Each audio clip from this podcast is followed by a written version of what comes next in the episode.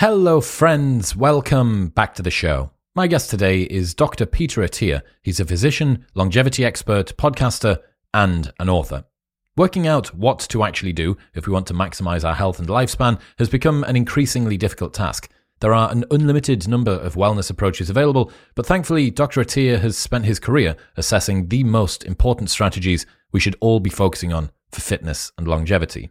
Expect to learn how best to increase your chances of living longer, the role of fasting in longevity, the most important metric that predicts a long, healthy life, the long term effects of vaping and alcohol, how you can prevent cognitive decline, the vital signs that everyone overlooks, how to design a science backed weekly workout regime, and much more. I'm a big fan of the approach that Peter has today. It is evidence based, it is grounded in science, and it's very simple to apply. I very much appreciate the work that he does. Don't forget that if you're listening, you might not be subscribed, and that means you're going to miss episodes when they go up. It also supports the show, it helps me get bigger and better guests, and it makes me very happy indeed. So go to Apple Podcasts or Spotify or wherever you are listening and press the subscribe button. I thank you. But now, ladies and gentlemen, please welcome Dr. Peter Attia.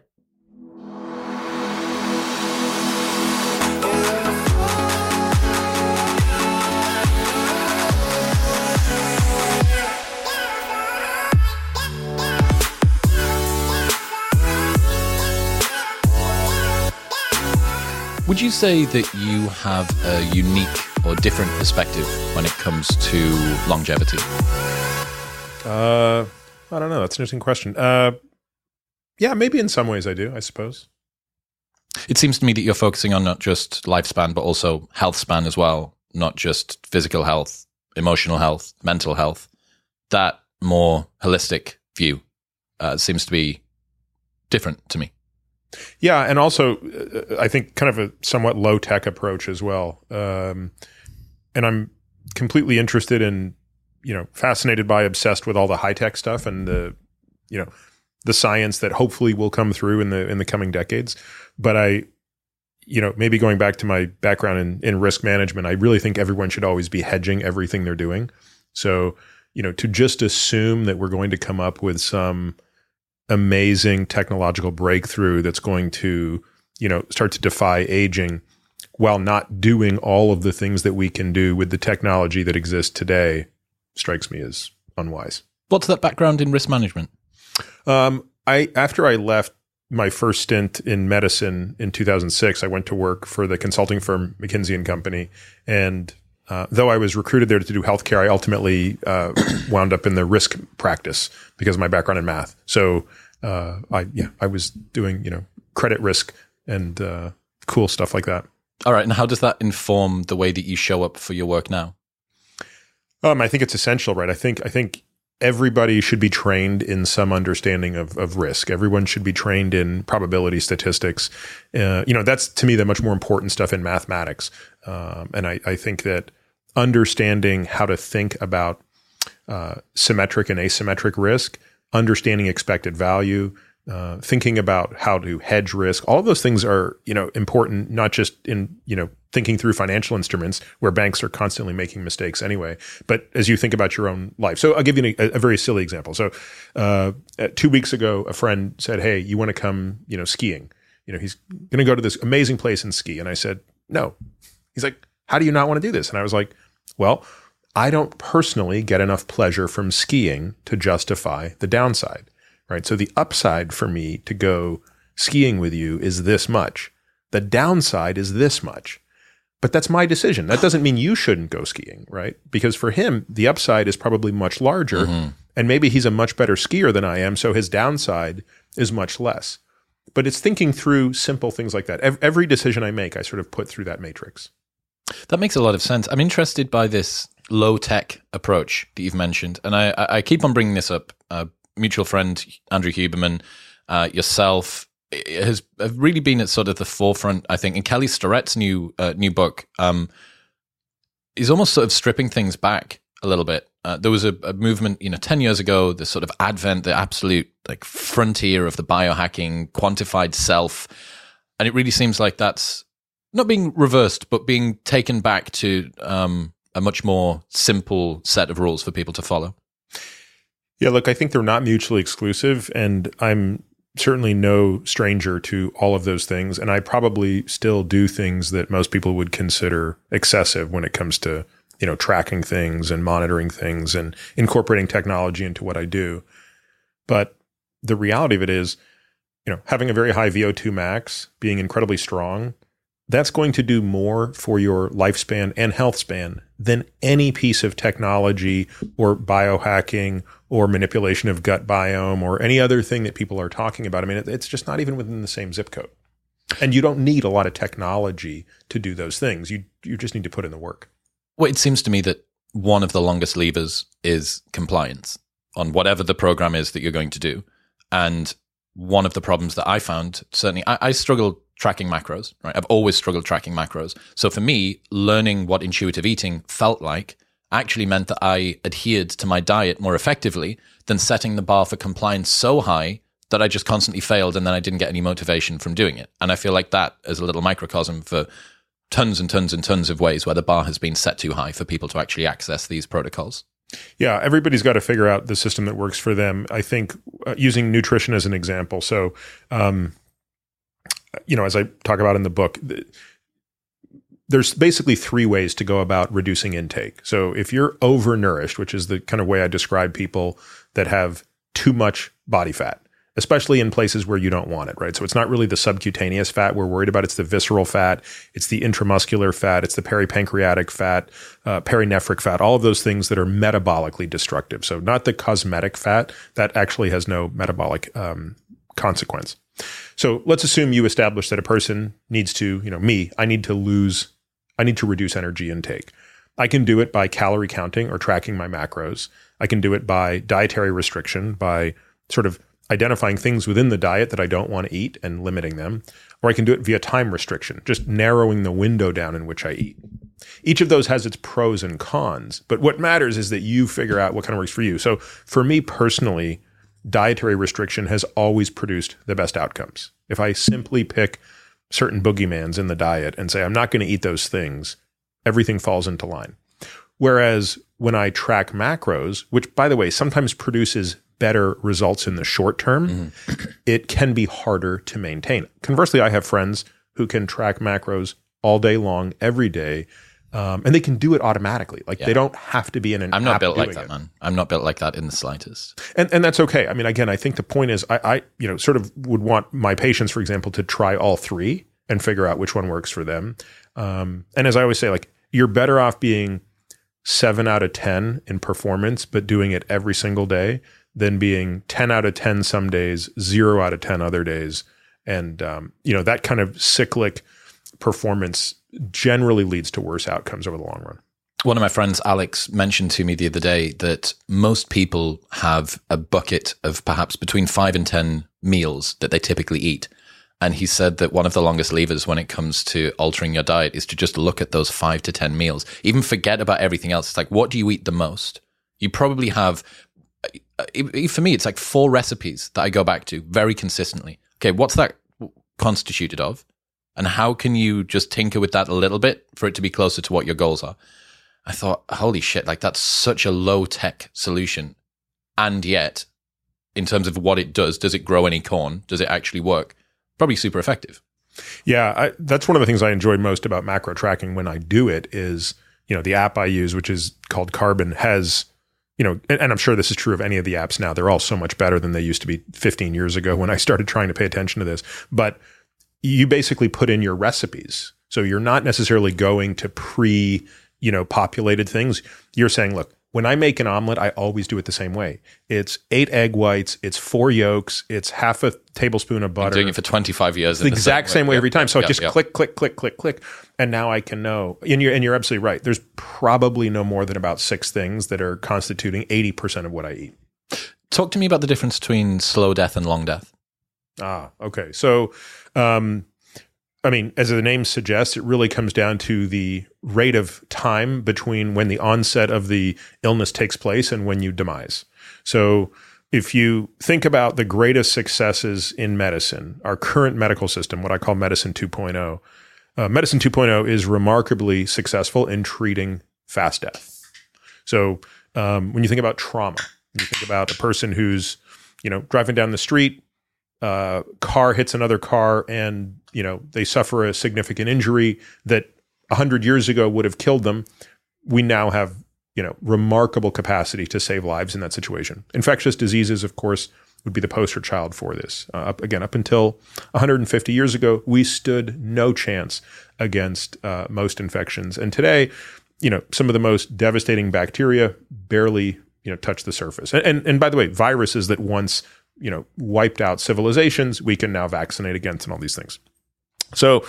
Um, we've effectively doubled human lifespan, uh, going from about 40 to 80 years by treating fast death.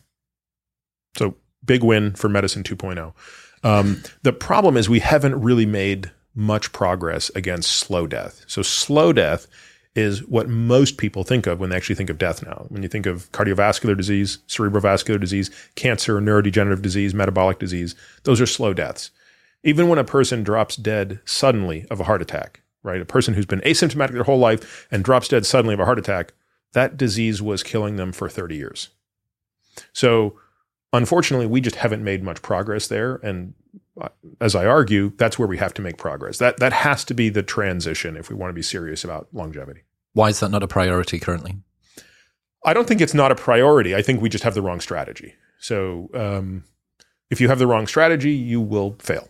And I would argue that we don't have the right strategy for addressing those problems. So it's not due to a lack of trying. I think we've been trying very hard to eradicate slow death.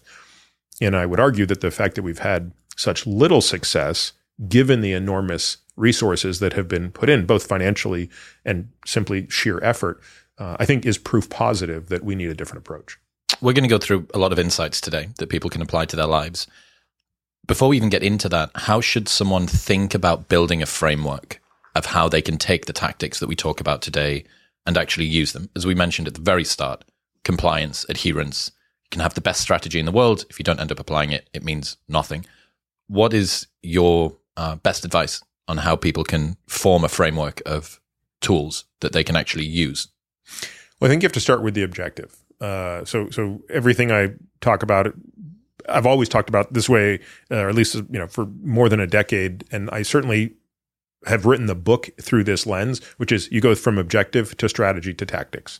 So we always want to start with the objective, and I do think it's worth being clear for any individual what their objective is. Uh, and I, I, take a lot of time with patients going through this. So, um, you know, when you go to your doctor, it, that's not a common question. What is your objective? Um, and again, it's not the fault of the doctor. I think it's the fault of the system. The system isn't really set up to ask that question.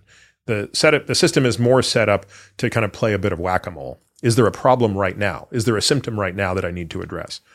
But if you're trying to play this sort of long game, you have to work backwards and say, okay, what do you want to be true at the end of your life? And the the framework that I use for that is called the marginal decade. So the marginal decade is the last decade of your life. Everyone will have a marginal decade. And that's not a pleasant thought for many of us to think about, right? I don't love thinking about the fact that I'm going to have a marginal decade, but I will. Now, you never know the day you enter your marginal decade. Um, but many people know when they are in it. And the question then becomes what do you want to be true in that decade? So let, let's play the game with you. How old are you, Chris? 35. Okay.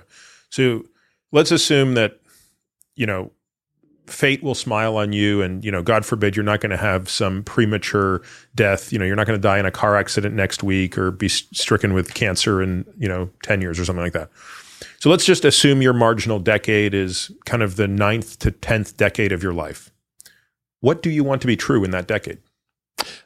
I would like to still be able to move without assistance. I what would, kind of moving? Uh, I would love to be able to still walk. Okay. Uh, I would love to be. I'm adore dogs, so being able to take the dog for a walk, being able to throw the ball. How big a dog?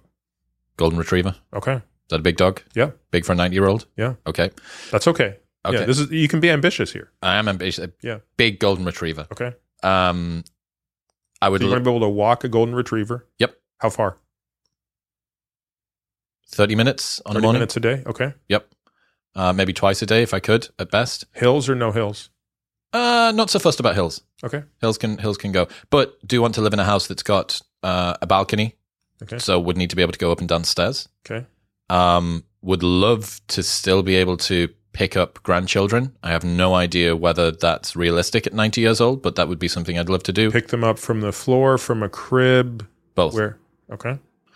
Um, would love to have still a good quality of sleep.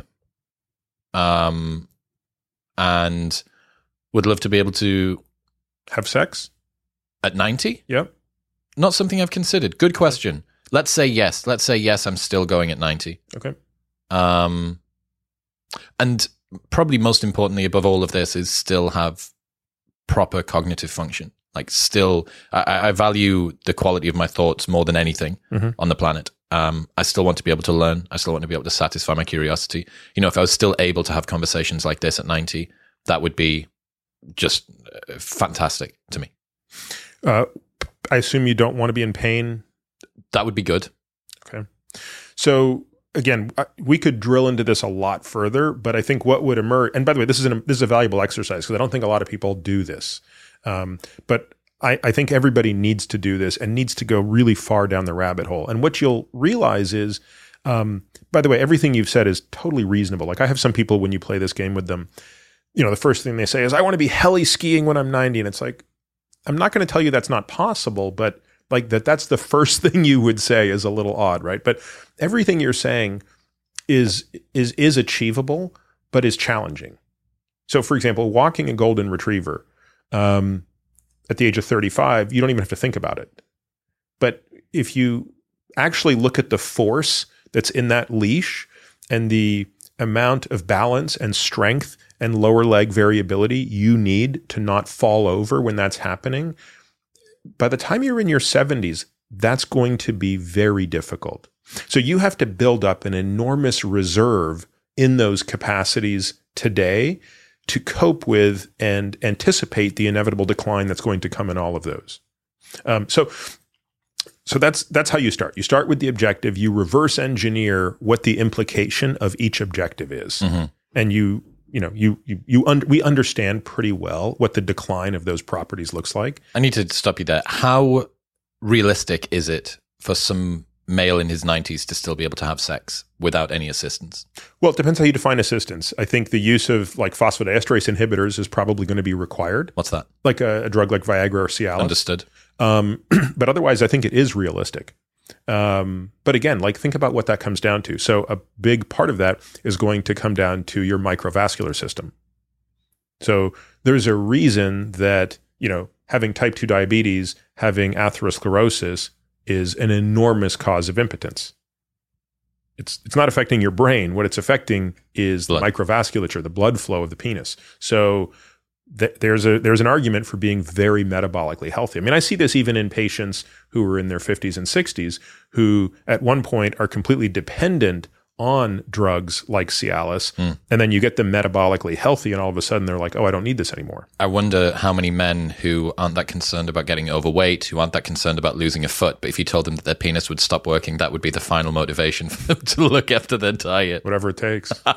okay, so we've got uh, objective. Yep. Then we have to think about what the strategy is, right? And this is where I think um, it's very complicated in this problem. Is this where people get lost?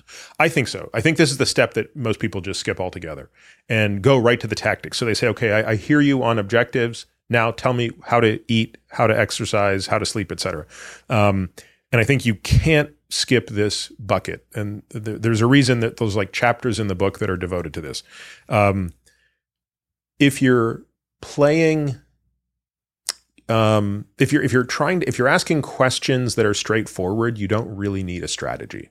So if you said to me, Peter, my objective right now is not to get a sunburn. Don't, we don't need a major strategy. Like it's relatively straight. We can go straight to tactics. You're going to avoid the sun altogether. If you need to be in the sun, you're going to wear long sleeves and a hat, and you're going to wear sunscreen and blah blah blah. blah. And it's it's pretty straightforward.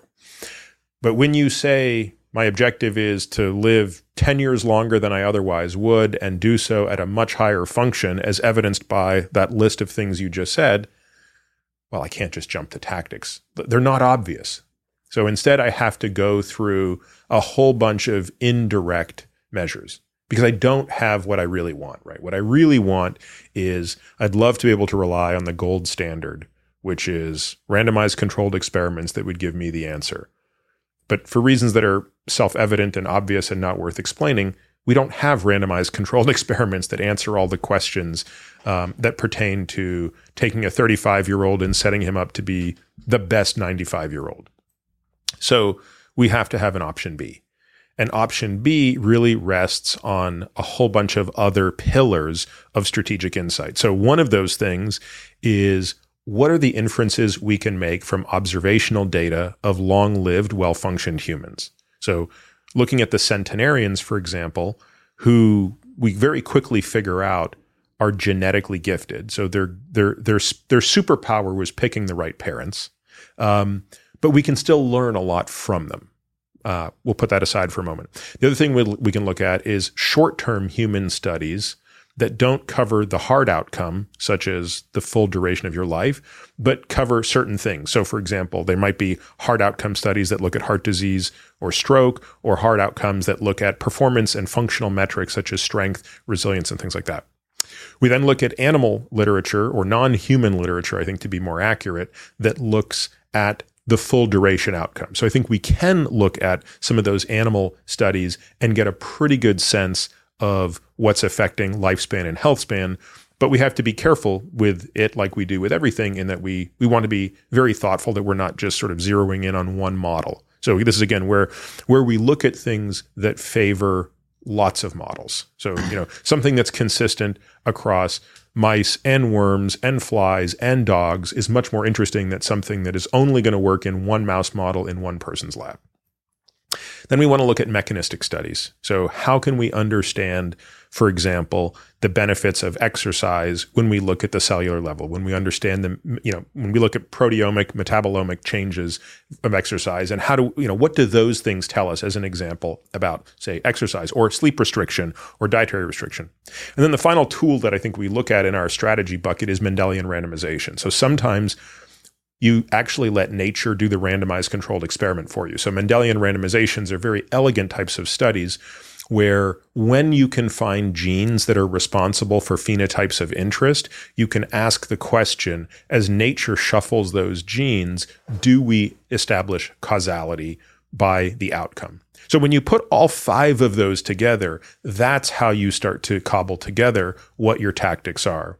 And that's the final piece of it. So what are your tactics? You basically have five domains. You have all things that pertain to what you eat, all things that pertain to how you exercise and move, how you sleep, all the drugs, molecules, supplements, hormones that you could possibly take, and then all the, you know, call it the bucket of things that you would do to manage emotional and mental health.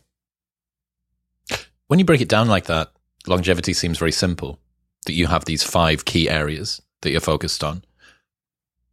Where are people focusing their attention, in your opinion, when it comes to both health span and lifespan longevity that have the shortest levers, but people are giving undue attention to? Yeah, that's such a great question. I, I think what's what I find funny is that everybody, and I'm sure, I mean, I'm not sure. I know I've been guilty of this myself. It's it's very tempting to just focus on your favorite thing. Like there was a point in time where virtually all of my attention was focused on nutrition. Hmm. Like I really felt that nutrition was the the alpha and the omega of this entire equation and all you had to do was sort of eat a certain way and everything was going to work itself out.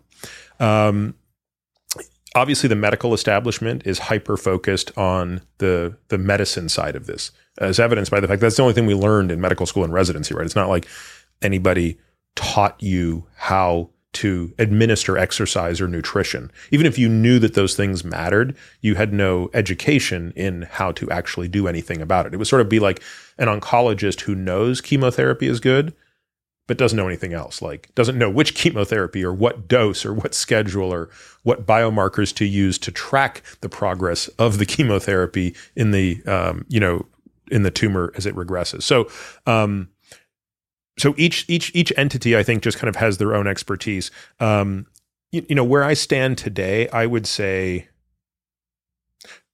a lot of people are kind of majoring in the minor and minoring in the major when it comes to nutrition is sort of a belief that I have. I, I think once you get beyond the real fundamentals of energy balance and protein intake, I honestly think a lot of people are spending too much time um, thinking about the finer details of it. Um, and and and the evidence, at least at this point in time, is not really there in an overwhelming way to say that it matters a whole heck of a lot once you achieve that. In other words, there are multiple different ways to achieve energy balance, to achieve you know adequate distribution of fats, macronutrients, and things like that. But the belief system that I once had, and that I think many others have, that you know this exact ratio of omega 6 to omega 3 is what's essential. If that's true, it's not based on any evidence as of this time. You've mentioned the protein intake, very important. What are your thoughts on this current movement at the moment, which is people um, avoiding and sometimes demonizing meat consumption because of activating the mTOR pathway?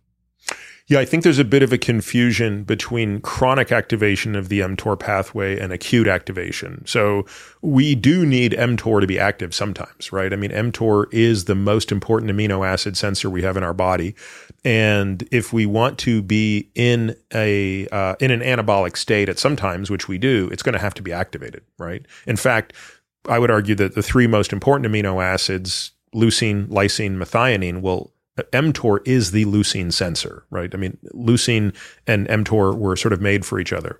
Um, this is very different from the metabolically ill person whose mTOR level is probably chronically elevated. There's also an issue with tissue specificity. And again, part of the challenge here is in humans, we have no way of measuring this. So we can measure this stuff in mice. You can sort of look at mTOR activation in muscle versus liver versus some other tissue. Um, in humans, we can't do any of this. We don't have uh, what what David Sabatini uh, refers to as an mTOR integrator, a signal integrator. So the sort of the way that hemoglobin A1C is an integrating function of average glucose, right? It integrates glucose level over the previous three months, roughly. We don't have a tool like that to measure mTOR activity. So, um, again, I think that the the belief that we need to limit amino acids to limit mTOR activity is is a, is a, kind of a backwards way to think about it. What that's really going to do is create a situation of sarcopenia, which What's is uh, muscle like loss of muscle as we age. Okay. Yeah. Surely, though, if people are consuming three to four servings of 25 to 50 grams of protein per day, is that not just going to continue to just spike mTOR? Does that not end up netting out at mTOR just being elevated throughout the day? Not necessarily. I mean, you have to remember the the um, the duration that you know free amino acids stay in your circulation is pretty low. Um, you're also probably still spending 12 to at least 14 hours a day when you're not eating. Right. Mm. So even so, so, so, so I'm someone who probably takes a lot of effort to consume, you know, 1.8 to 2 grams of protein per kilogram of body weight. And that's going to be spread out over three to four meals. But there's probably still 14 hours a day when I'm not eating anything. And during that period of time, those amino acid levels are going to be really low. I heard about you doing some very extreme fasts over the last few years. Talk to me about those. Yeah, I don't do that anymore, but I used to do a lot of fasting for many years. I would, you know, do a 7 to 10 day fast quarterly and a 3 day fast monthly. That's intense. That seems intense yeah. me. You know, I'm someone that's done intermittent fasting. I sat down with David Sinclair four and a half years ago, I think, in his office at Harvard. Uh, and you know, when David first came onto the scene, which was the first time I'd really, really heard intermittent fasting as uh, being pushed as a, a longevity lever, uh, I thought, well, this is great. Like, you know, it's something that I can do. It's for the lazy among us. It actually makes eating food easier because we've managed to um, reword skipping breakfast as doing intermittent fasting. but I found it incredibly difficult to blend staying fit, staying muscular, and doing intermittent fasting. I really, really struggled to make that work. Um, what have you, first off, why have you changed your approach to intermittent fasting? I know that you've gained a, a ton of muscle recently. Um, and how have you worked in blending your understanding of intermittent fasting and its positive benefits with the fact that you want to look good, feel good, perform well? Yeah. So I, again, I still think going back to kind of what are the three ways that you can reduce caloric intake. You can you can calorie restrict directly, so just track and reduce globally. You can dietary restrict, which is pick certain elements within the diet, carbs, fat, whatever, restrict. Um, or you can time restrict, create a smaller and smaller window in which to eat. Um, the biggest drawback of that final strategy, which again is a viable strategy, but the biggest drawback of it, in my opinion, is the, the reduction in protein intake. So uh, this has been borne out in the literature. So we've seen we've seen clinical trials that have documented this. That first and foremost, the time restricted feeding within that 24 hour period doesn't seem to produce any benefits above the caloric restriction that it brings. That's a very important caveat. Okay, it's just meaning there is nothing magical about the time restriction beyond the calories that are being restricted. Wow. Okay, so the hunger signal that people get, which is uh, those of us that have taken like the, the Sinclair red pill, um, th- this is a signal that I'm hungry. This is hormesis happening. This is discomfort. This is good for me. Has no different impact than small amounts of satiation throughout the day with there's nothing that has been measured or documented in any clinical trial that suggests that that is beneficial over the caloric restriction. In other words, if you're going to eat 2,000 calories spread out over 12 hours, or you're going to eat 2,000 calories spread out over six hours, where you're, you know, calorie, you know, you're time restricted feeding for 18 hours, we're not seeing any difference. wow. Now, and now that's not, uh, here's what's interesting. That's often not what happens. So, what more likely happens is the person who calorie restricts um, has an easier time, believe it or not, maintaining muscle mass than the person who time restricts. Why? Probably for two reasons. Uh, although this hasn't been fully teased out in the in the data because they're not tracking it this closely. But my my impression is that when you time restrict, you're just less likely to eat as much protein. And secondly, as you kind of alluded to earlier, um, it's a delicate balance to get the right amount of amino acids into the muscles. You can't have too much and you can't have too little. So, what you don't want to do is waste, for lack of a better word, your amino acids down a gluconeogenic pathway where they're basically being used as glucose substrate. What what would cause that to happen? Either too much or too little. So, And what's you, too much and what's too little? yeah, sort of 10 to 20 grams of protein, the liver is going to preferentially take that and use it as glucose. And anything over about 50 grams, the liver is going to say, I'm going to take that excess and also make it glucose. So it, let's just say your number is 180 grams of protein per day. Eating 18 servings of 10 grams a day, not going to achieve optimal results. Uh, having one serving of 180, also not going I've to. I've tried both. Yeah, yeah. Um, so that person really probably ought to be doing four servings of 45. Right. So you're saying for most people, it seems like roughly a sweet spot is 25 to 50 grams per serving. Exactly. Right. So in this regard, And that that time restricted feeding guy has a really hard time doing that if he's going to be deliberate about that. how big is the gap? When does a feeding Yeah, window a great, stop? A great question. Probably about three or four hours So it's basically impossible. for the time restricted feeding person, Yes. unless they're willing to eat protein outside of their window. Right. Okay. Which, if you are uh, dogmatic around, If you're dogmatic, it becomes very difficult. correct. But if you're if you understand that there and what we do with our patients who who want to do time restricted feeding, because I think it's the easiest one to do. Yep. Like you just, I would agree. It's the easiest one conceptually to do. It's the easiest one to be compliant with. So what we would say is, look, it's just about the calories. So I still want you to have a low calorie protein shake in the morning, where you're going to have 200 calories of, of a protein shake. That's basically just protein, some you know cashew milk, and a few frozen berries. Um, but at least you got that protein dose in. Yep. The other thing that I would say leads to what we experience clinically as uh, a lot of people losing muscle mass when they do this is a lot of people exercise in the morning, but their feeding window is in the evening. So now they're creating a little bit of a gap, especially if they're untrained. Um, it's less less of an issue in a trained individual, but in an untrained individual, we do see some benefits to having the amino acids uh, restored in greater proximity to the training. How worried should we be about artificial sweeteners? You know, I don't know. Uh, would be the short answer. I, I think that this is another one of those things where uh, boy, people really love to demonize these things. Um, but if you if you really just want to look at the facts, let let's talk about facts, right? So aspartame, which is the original kind of the OG sweetener, uh, everybody loves to demonize aspartame or NutraSweet, but the reality of it is, if there is toxicity to it, it's probably impossible to measure at regular doses. This is a substance that, at least the last time I checked, had more data on it from a safety perspective than any other molecule tested by the FDA.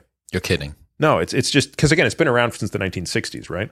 So does that mean that if you consume the equivalent of 12 cans of diet soda a day, it's safe? Probably not, but we don't know, right? So um, where do I think these sweeteners potentially wreak the most havoc? You know, one is I, I, I think that they probably increase your appetite for sugar anyway. So if you're if you're consuming them in an effort to avoid sugar, um, you have to be just mindful of the fact that am I robbing Peter to pay Paul? Mm. Um, if you really want to eliminate sugar as one of your dietary strategies, uh, you might just be better off reducing sweet things altogether. And what you'll discover, because I've gone, I've done this myself. I've had periods in my life where I've been, you know, very dogmatic about restricting sugar. I'm not that dogmatic about it these days, right? But when I have been, you know, one of the things I noticed was how unbelievably sweet things are that I used to not think were that sweet, like berries. Mm. You know, like you know, raspberries aren't generally thought of as the sweetest thing in the world. But when you completely eliminate artificial sweeteners and regular sweeteners, you know, after a few months, berries become insanely sweet. You know, 85% chocolate becomes mind bogglingly sweet, as opposed to what most people would think of it as kind of bitter. Um, you know, there was a recent study published that looked at uh, one particular sweetener, erythritol, and um, it was a pretty poorly done study. Um, but it, look, it asked some interesting questions, right? Which is, you know, is a metabolite of this potentially atherogenic? I, What's again, atherogenic? Uh, would it lead to or cause atherosclerosis? What's that? Cardiovascular disease, sort of the the the inflammatory disease of the coronary arteries and, and other arteries. Um, again, I, I, think the data are, are pretty underwhelming that artificial sweeteners are harmful. But I also think there's probably a class of differences between them. So my personal favorite of all of them is something called allulose. Um, allulose is it's basically natural. It is an enantiomer of fructose, meaning it's a molecule that's almost identical to fructose with one very minor structural change. What's unique about it is it has, in my opinion, the best taste because the thing I don't like about artificial sweeteners is I just don't like the taste. I actually like the taste of sugar. I don't like the taste of you know saccharin. I don't really like the taste of aspartame. I certainly don't like the taste of stevia. I mean that to me it makes me want to vomit. But allulose has the same taste, the same mouthfeel as sugar, and the only drawback is it's only 70% as sweet, which is not a real drawback because you could always dose it up if you want. Uh, it also has the added benefit of it, it appears to actually reduce blood glucose a little bit. It appears to have a, an effect where it pulls glucose um, into the kidney and uh, like basically increases the filtration, the glomerular filtration of glucose. So it slightly lowers glucose, not as potently as something called a, um, an SGLT2 inhibitor, which is a class of drug that does that. But it's it's it's very interesting nonetheless. So um, you know, I guess if I were thinking about how I would consume it, I, I, would probably consume more allulose than other things. But unfortunately, it's still not that prevalent in foods. You have to you have to just buy the allulose itself. So if I'm making something, I'll use allulose in it. What I like about this framing is it gets to one of the reasons why doing a randomized control trial for diet stuff is so hard because how are you going to be able to control for the psychological training that having a sweet thing, even if it is a zero calorie sweet thing, even if it's a zero calorie sweet thing with no downstream risks to your body unless you take it at insane dosages, how are you going to be able to control for what that does psychologically to people's expectations of the sweetness of their foods, of the frequency of having sweet things throughout their diet? Um, yeah, I think that's a really nice little microcosm there. One of the other things, I'm wearing a, a, a Whoop band at the moment. Um, some people are drowning in data now, right? We've gone from a world where we knew nothing to where some people know a lot. But I would guess, on average, that even people who care about their health and fitness are still mostly not wearing a tracker. They're still mostly not getting blood panels done. They're still mostly not going and getting a full body MRI scan, etc., etc. What are the most important metrics for someone who is completely uh, unindoctrinated into the world of looking at vital signs within their body? What are the most important metrics for people to be looking at? Well, I mean, again, I, I have a pretty long list on that because we're we're holding ourselves to a pretty high bar. Um, so the way I think about this is, what are the inputs to what what I call the longevity risk assessment? So um, there are basically about seven or eight things that are a threat to your length of life and quality of life.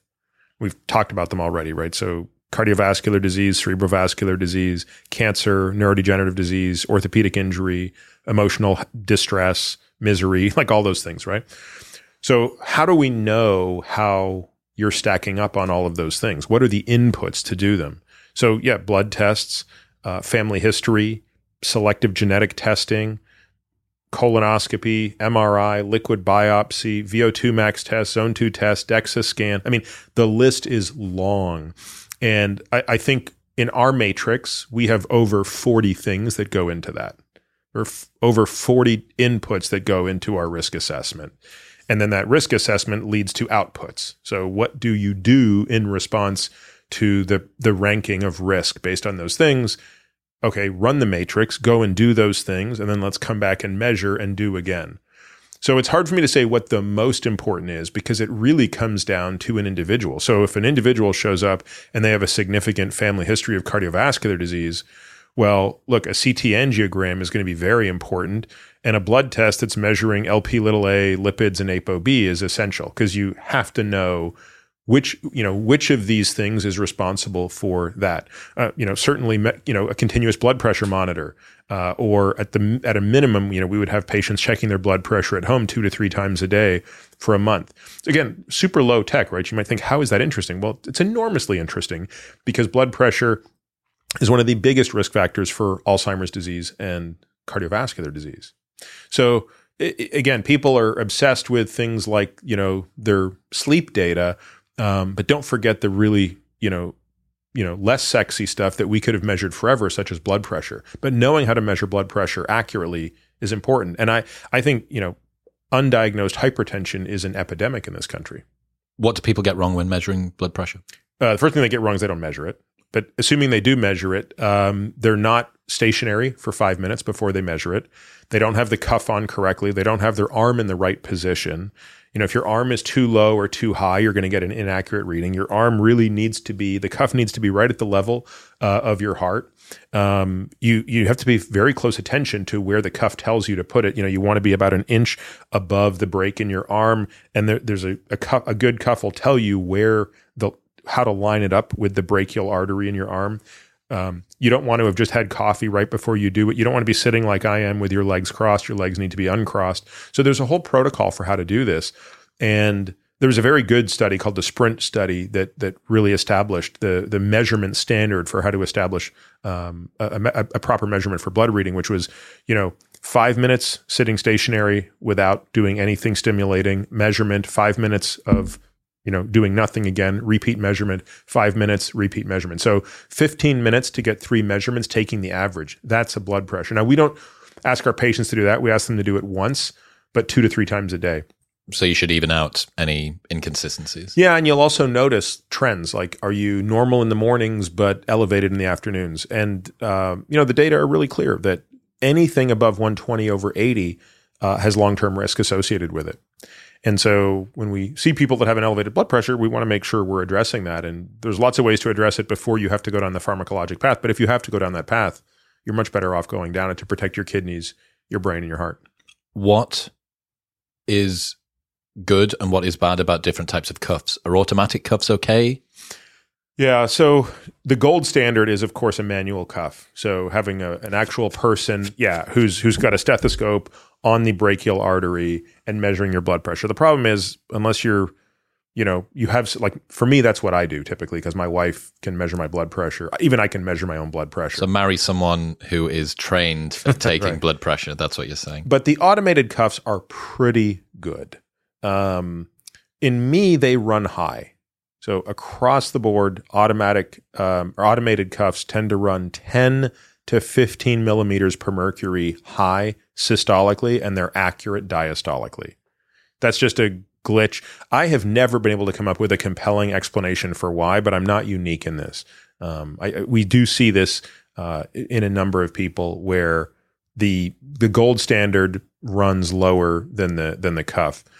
Um, so the challenge of doing an uh, a manual cuff when you're at your doctor's office is the challenge of having your blood pressure checked at the doctor's office. For some people, it produces this syndrome called white, white coat hypertension, where my mom's got that. Yeah, they just you you, you sort of get you know, and, and by the way, the other thing is most of the time you walk into the doctor's office, they don't even adhere to this principle, right? Five minutes. Yeah, yeah, yeah. You sort of run in from the parking lot, run up the flight of stairs, sit down in the waiting when was room. the last time you had a coffee? Yeah, yeah, yeah. Blah blah blah. So, so, so again, I'm, I'm, I think that blood pressure is a very difficult thing to to accurately glean in the doctor's office for all those reasons, and that's why I just think everybody should, you know, buy one. I, I, I don't have any affiliation with any company that makes these things, but I, there's a brand that I like called Omron, O M R O N. That's the one we tell our patients to get. You can get these things on Amazon and um, what are the most common uh, lifestyle interventions? Let's say that someone does get toward that 120 over 80. Yep. Where should they go first? What Would you think? Exercise is is a big one. Aerobic exercise is an enormous way to lower blood pressure, as is weight loss. So weight loss is going to be mostly driven by nutrition and then aerobic exercise and and sleep. So because I track my blood pressure pretty regularly, um, two of the most obvious things that show up when I'm not well slept is, you know, higher blood glucose and higher blood pressure. I went to uh, Medellin. I went to BioXcellerator down there and got a ton of stem cells for a week. Medellin's at altitude, and they were coming in and testing my blood pressure three, four times a day using that. And I had a nurse doing it, which was nice to, you know, to have uh, the sense that a team's there for your health. That was, I really enjoyed that part and felt like I was being cared for. Uh, but at altitude, and I'm a heavy guy, uh, at altitude, my blood pressure was not happy. Um, so I came back and I thought, right, I really need to, I really need to make a change here. I really need to, because even if it is at altitude, etc., etc. I was in there with uh, Aljamain Sterling, who is um, the current UFC 135 champ, uh, and yes, elite athlete, yes, best in the world, literally what he does, but he wasn't struggling. And I figured I, I probably could do with making a change here. So what's the what's the altitude there? I don't know. I don't know. High, higher than higher than I'm used to. I presume. Um, and you were getting stem cells for what? So they reached out and suggested um, that I go in and get a procedure. I've got two bulging discs, L3, L4, and L5, S1. Uh, that's been uh, an issue for a while, although it is, I've managed to get it to a, a very manageable place now, which I'm very happy with. Um, little bit of rotator cuff, it just bro injuries. You know, like sometimes my knees are a little bit achy. I had a full Achilles detachment playing cricket uh, a couple of years ago. Mm. Most most British way that you can do it. Um, so I went in and I had uh, 110 million uh, through IV, two separate ones. Uh, oxygen chamber twice, two sessions of that. A bunch of vitamin IVs, two intra-articular uh, shots into the shoulder.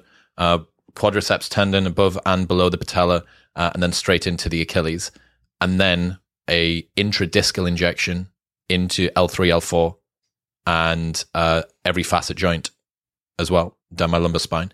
Um, under general for the uh, spine stuff, which was great.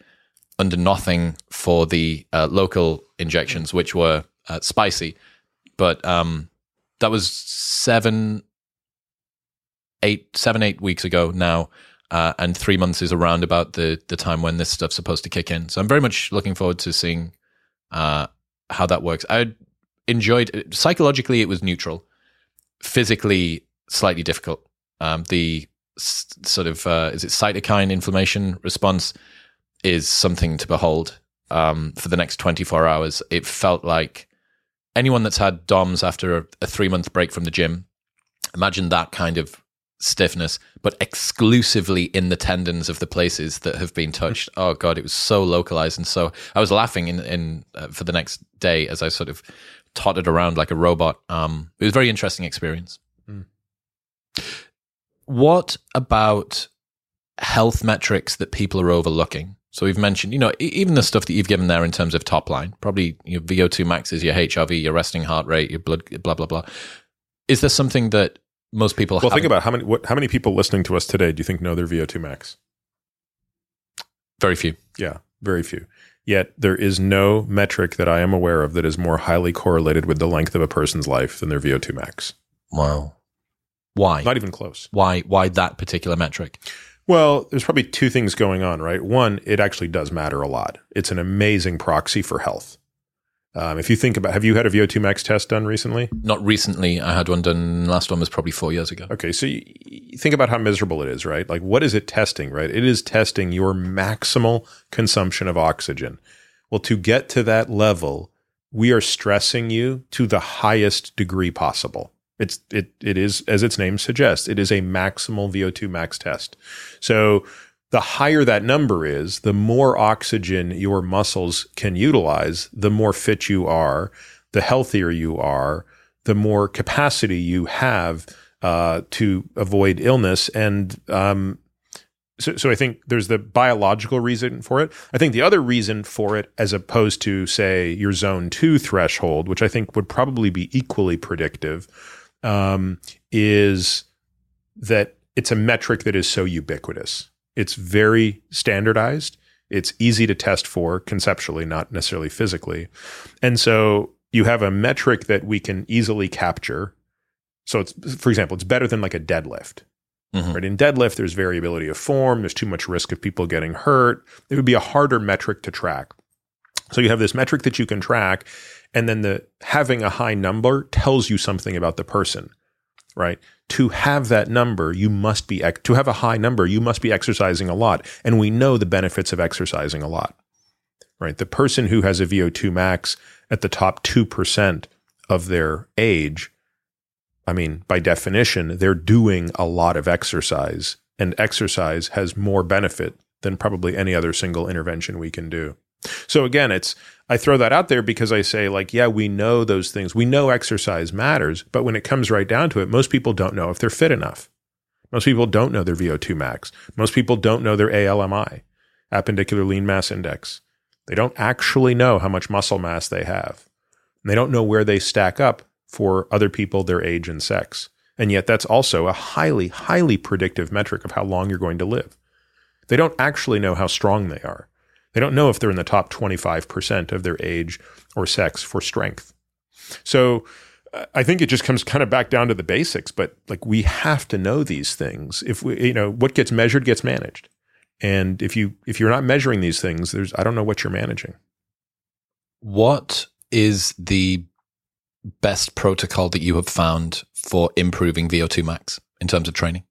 Uh, it's two things, right? So so you want to think of the the the the way I think of cardiorespiratory fitness is it's a pyramid. So you have a base to a pyramid and you have a peak to the pyramid. And you want the biggest possible pyramid. So the area of the pyramid is your total cardiorespiratory High, fitness. but also wide. Exactly. So the width of the pyramid is your zone two. That's your sort of aerobic efficiency metric. So if you, and your VO2 max is the height of the pyramid. So if you want a high pyramid, you also need a high base. So you have to do training that widens the base and raises the peak. So the base widening training is what we call zone two training.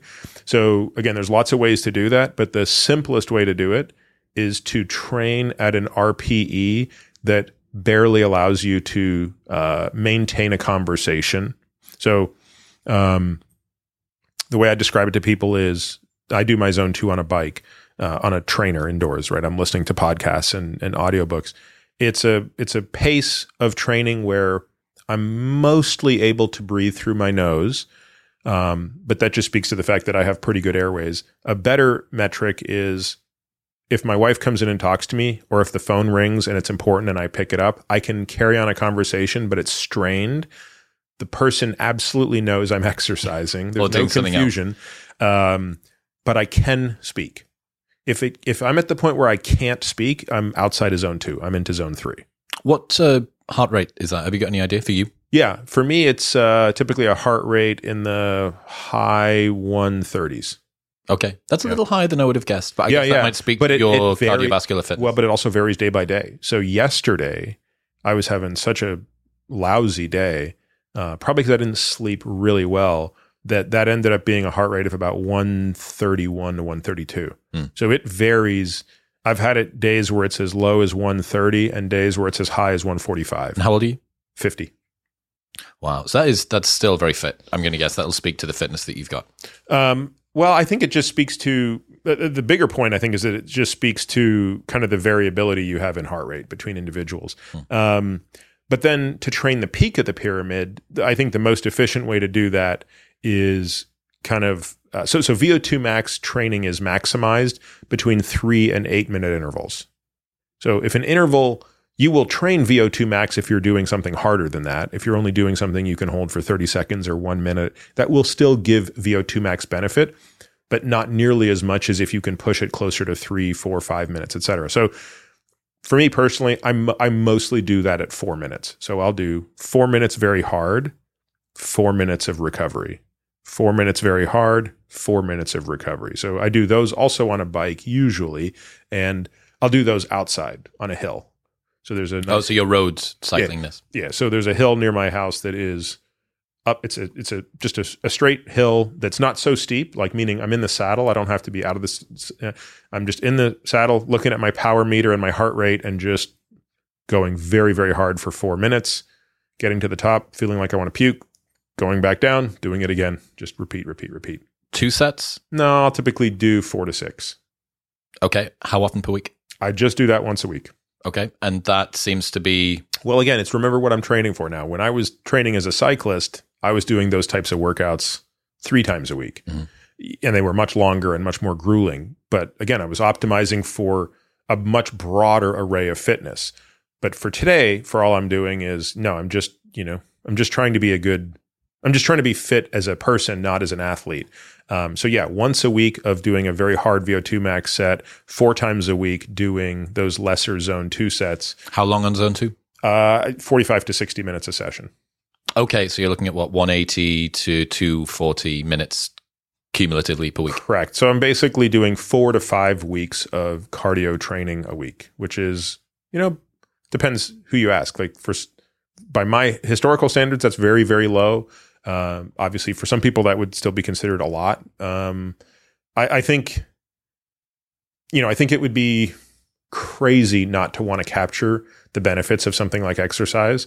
Um, so we do, you know, sort of sit down with everybody and say, okay, how much time are you willing to put into exercise? And then that's how we sort of think about how to allocate time across all endeavors, strength, um, you know, stability, aerobic efficiency, peak aerobic power. We we we do take kind of a portfolio approach to that, but starting through the lens of how much time are you willing to put into it. So someone like me who's willing to put in 10 to 12 hours a week, that's, you know, You can you cover all of the bases as much as you want, basically. Absolutely, yeah. Okay. So you've got four pillars strength, stability, VO2 max, zone two. Yep.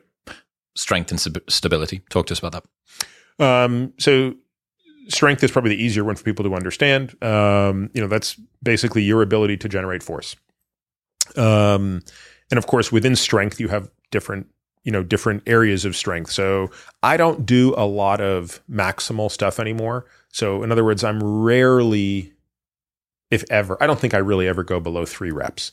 So the the heaviest I will go is five reps stuff. So I'll do, you know, I'll do deadlifts that Maybe are five percent ish. Um, Well, you don't know, you don't know your one RM because you're not doing it, but I can sort of predict it because I do use a velocity tracker. So have you seen these? yeah, yeah, the bar Yeah. speed things. Yeah, yeah. So I do measure bar speed. Um, so I can have a prediction of it. I can have a prediction of one RM. Um, but yeah, usually I'm sort of in the five to 15 rep range when I'm training. So I'm basically, but, but what I'm always trying to do is make sure I'm somewhere between zero and two reps in reserve. Mm, So okay, that's, I'm really training off reps in reserve. you. that's my overarching principle of training is so so even if i'm at five i'm probably training to one to two rep in reserve if i'm at 15 i'm still one to two reps in reserve There's the bodybuilders out there that want to do supersets and drop sets to failure that are tearing their hair out at the moment. yeah i'm sure Uh, and and again i there are absolutely sets where i do go to failure but the truth of it is it's very hard to go to failure all the time i i, I think i think if people are being brutally honest with themselves like They still had another one or two set Yeah, uh, reps I- left I- in the tank. I- yeah, I, I don't. I, I, I mean, I, I I know what it's like to go to failure. Um, and I, you don't you you only have so many of those matches every day. Um, so I don't even try to play that game. I just sort of say like, I know I, I've learned that I've got if I stop now, there's only two more I would get before I would violate my form so badly that I would either injure myself or you know just effectively. Transcending ego lifting is uh, one of the most difficult things that you can do. Forget about the consistency and all of that. It's transcending ego lifting. Um, strength, formulating a strength protocol across the week. What are you prioritizing? Are you prioritizing large lifts? Are you prioritizing session length, et cetera, et cetera? Yeah, it, it first of all, there's there's quite a bit of um, variability in my in my training, um, but generally I'm doing four days a week, and not generally, I'm always doing four days a week, and it's two days lower body, two days upper body. Now, I I used to I've for years also done three days of mixed longer sessions, but I prefer what I'm doing now. I prefer doing two lower body days, two upper body days, and uh, yeah, I prioritize big lifts, and I'm sort of working on like so today. I had 24 working sets uh, of of upper body. Uh, you know, on Monday I had 18 sets of lower body, 18 working sets of lower body, and probably on Friday it'll be a little bit more volume. It'll probably be 22 to 24 sets of lower body uh, working sets. In that five to 15, yes, uh, which is uh, ish RPE eight, E eight, eight, eight and a half. Nine. Yeah, yeah, yeah. Sometimes maybe as little as seven on some things, especially if you've had the shit night sleep. Yeah. the night before. Yeah. Um, what when you're looking at movements? For instance, what was your session this morning? Can you remember in terms of exercises? Yeah. So uh, I did floor presses. Mm. Uh, Dumbbells. Yep. Yep. I did um, pull downs. Mm-hmm. I did incline press. I did row.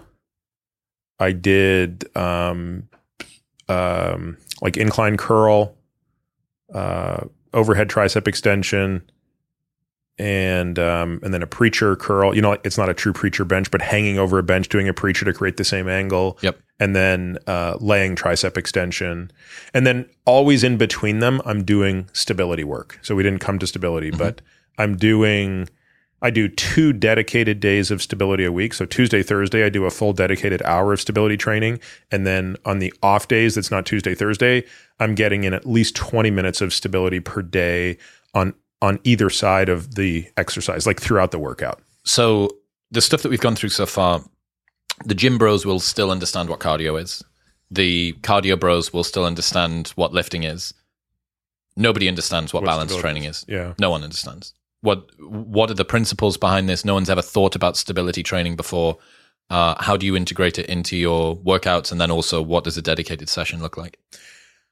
Yeah, it's very difficult to explain. Um, it's it's actually I think it was the hardest chapter in the book to write, truthfully, um, because it's it's not it's it's hard enough to show people in videos or to have friends over who want to work out with me and put them through the exercises. That's actually very difficult.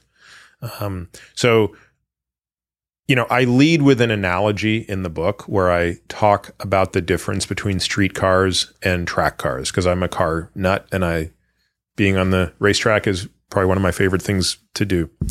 And um, so, so the analogy I give is is this, which is um, if you took if you take a street car with very high horsepower and you put it on a track and you let it race against a track car which is lighter less horsepower typically for a given engine size or for a given class size slick tires on it which one's going to be faster i mean it's no comparison right the track car rips the street car into oblivion even though by the way the street car will go faster in a straight line um, so the example that I use in the book is a real example. I compare at the time. This is you know seven or eight years ago.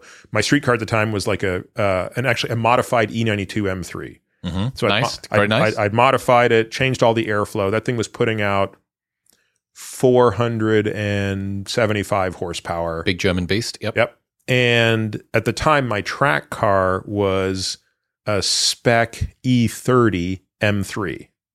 I'm sorry, not even an M3, just a spec E30. Okay, right. Okay? But everything's stripped out, roll cages in, stiff as hell. Stiff tires. as hell. 165 horsepower.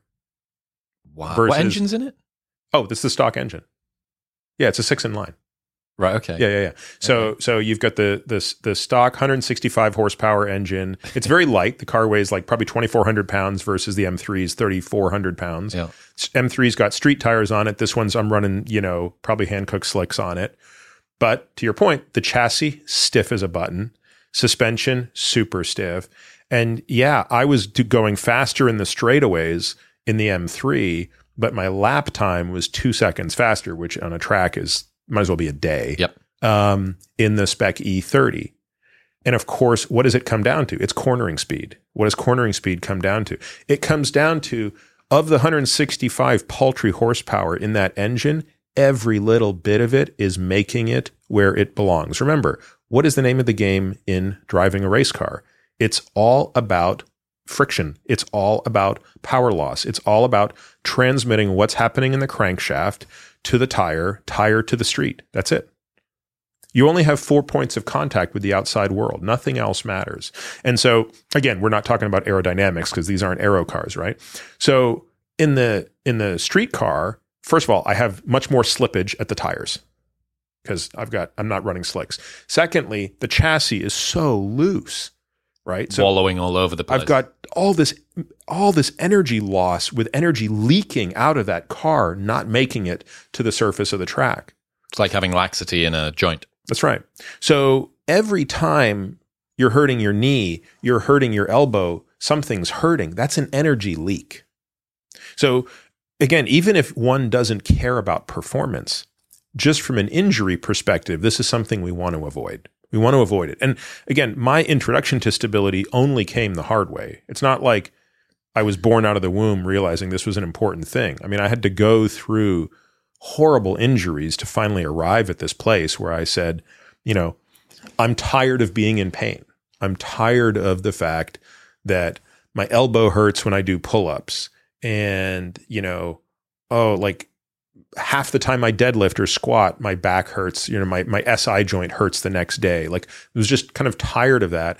And then I got very fortunate in that I landed um, in the in the company of a guy named who I write about in the book briefly. His name is Michael Stromsness, and um, he's a practitioner of something called DNS, dynamic neuromuscular stabilization. And the very first time I met him, you know, at the time I was like, uh, my main complaint was uh, basically my right SI joint and my right elbow. I had tennis elbow, having never played tennis. Mm. And he said, "All right, you know, take your shirt off and hop up on the bar and do some pull-ups." So I I did and rattled off, you know, 15 pull-ups or something, which I could do easily at the time. Um, and he's like, "Oh, that's horrible. Like those are those are." And by the way, these are good form pull-ups. I'm not doing like bro pull-ups where I'm like jerking up and down. I'm doing like full extension up, like everything perfect. And he's like, "Yeah, you have no capacity to control your scapula. So your scapula is winged, and in doing so, you are transmitting all of that force into your elbows." Mm. you cannot retract your scapula. You don't have the control. You don't have the stability in the scapula. So you're leaking energy through your scapula into your arm. So to make a very long story short, that that which started in 2017 um, just took me so far down the rabbit hole of not just DNS but other other schools of thought. Uh, I would later go on to meet someone named Beth Lewis through Michael, who um, you know ha- has has her own expertise around um, other other disciplines, and we basically just started piece by piece rebuilding my movements. And by the way, that meant spending a year not doing pull ups and not deadlifting as I relearned how to how to align my body again.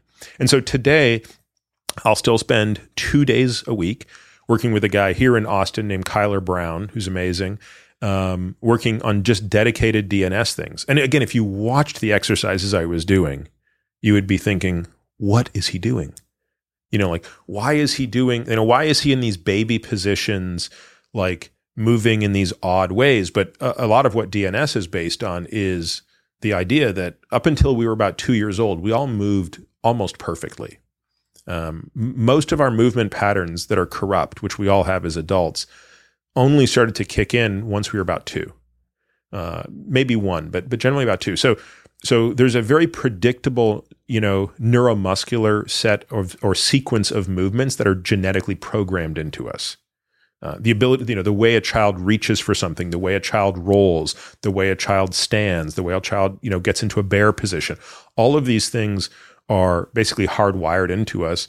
And the goal of this type of training is to basically provide a software update on the crappy software we've in, you know, we've we've we've overridden that system with. Let's say someone doesn't live in Austin, doesn't have access to your very smart friend. There are lots of DNS practitioners across the country. But you would advise doing this with instruction?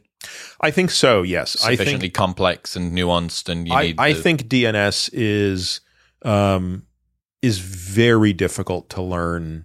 Um, I, I shouldn't say that. I haven't tried to learn it off, you know, videos and online, and, and there might be ways to do it. But but I, I think you know, trying to find a practitioner is a good way to start.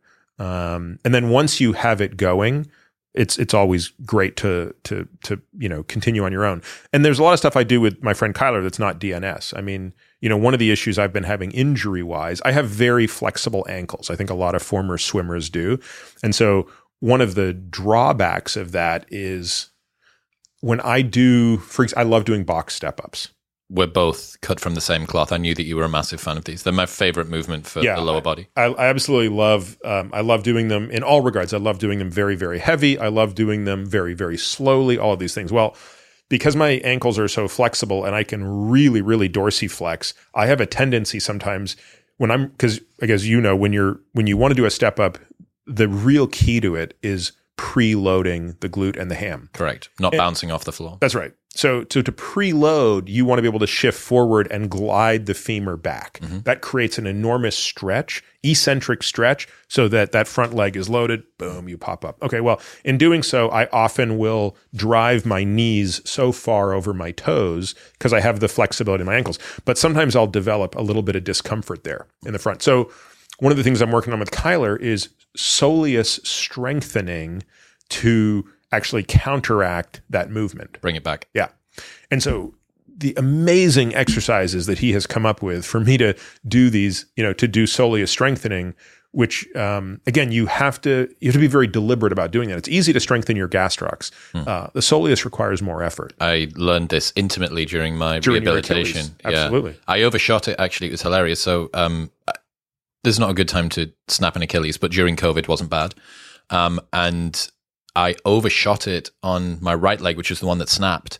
And I ended up having to then work on my left more aggressively to catch it up because I'd ended up building up a, a calf that was bigger. I mean, I learned so much, man, from that. Uh, the first thing was I had a 13 day wait period because I was doing it on the NHS, although I managed to find uh, one of the top three surgeons in the entirety of the UK through a friend uh, who was on the NHS to come and do my reattachment, which was really, really great. It felt like being um, fitted in at the end of the day with a barber that needs to do the haircut.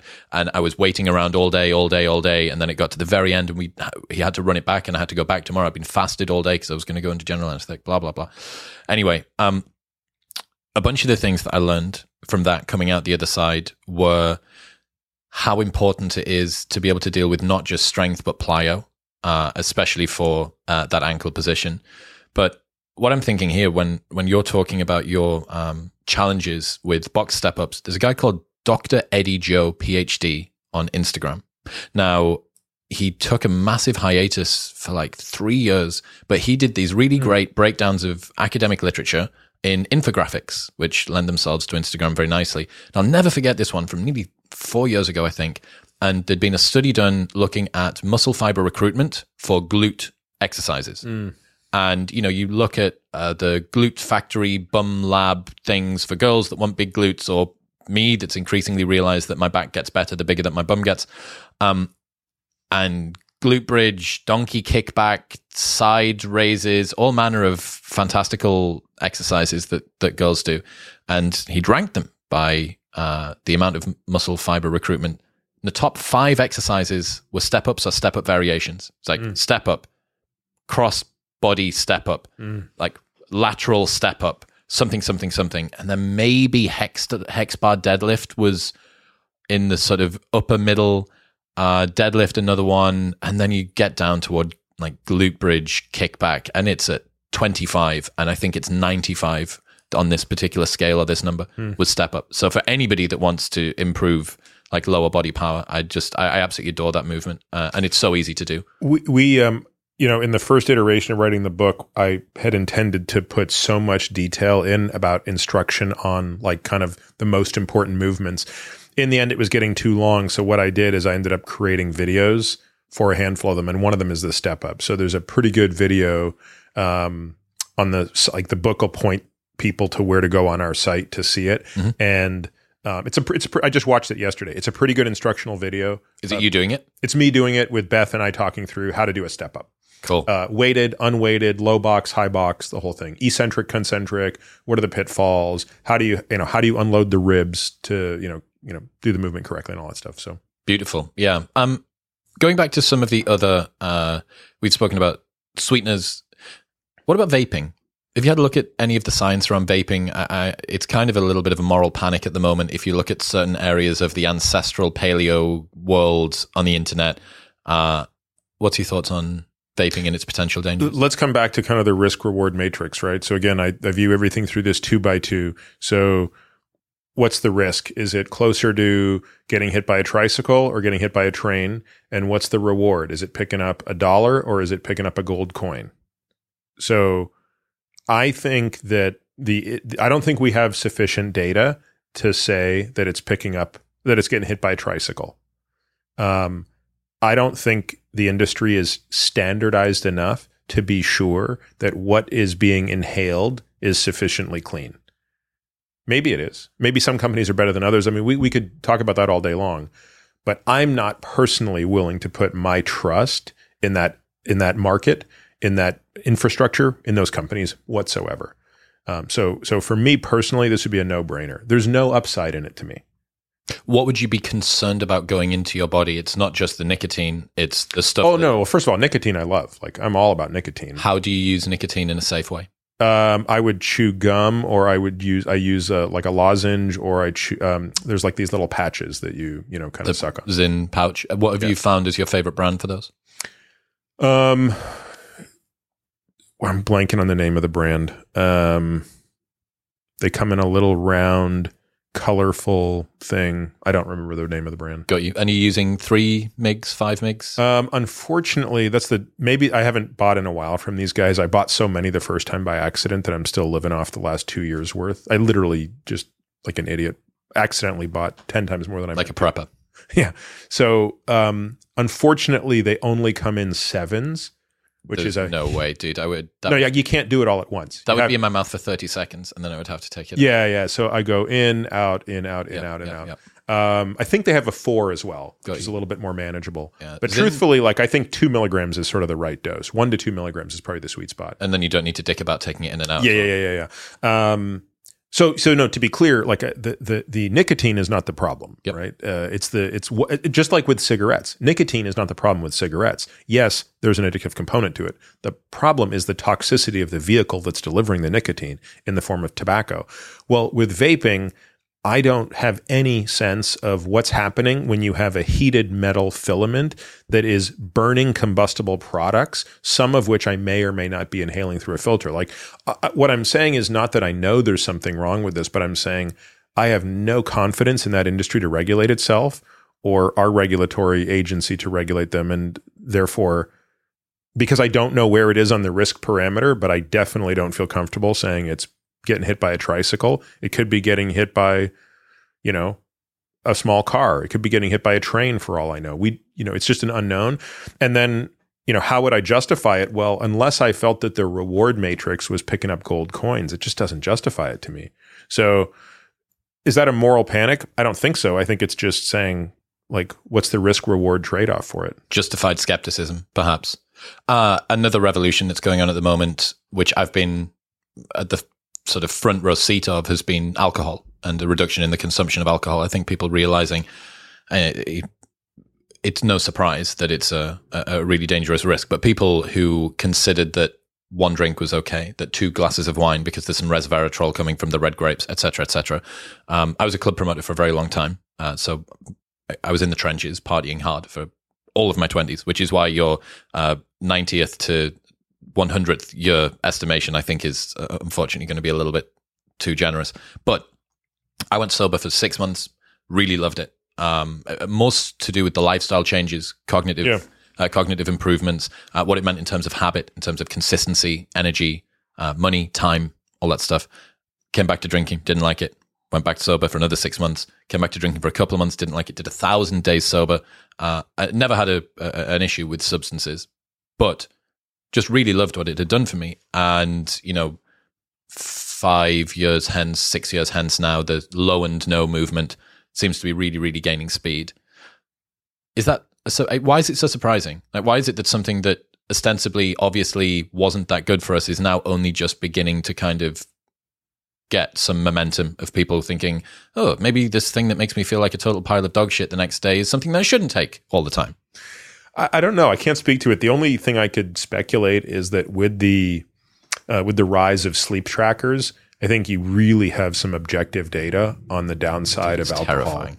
And I don't I don't think anybody who's worn a Whoop who doesn't look at their heart rate variability pre and post alcohol consumption or the fragmentation of their sleep is not saying what the hell. It's insane. Why is it such an impact for the for the unindoctrinated amongst us? Let's say that you've got a heart rate variability of 70 if you were to have two glasses of beer or two small glasses of wine on an evening, finishing at 9 or 10 p.m., and then go to sleep on the night, it wouldn't surprise me if from 70, your heart rate variability is down in the 30s yeah. or the 40s. What is happening inside of the body that's causing that to happen? So, alcohol is metabolized um, into different elements, but but one of the metabolic byproducts of alcohol is quite toxic.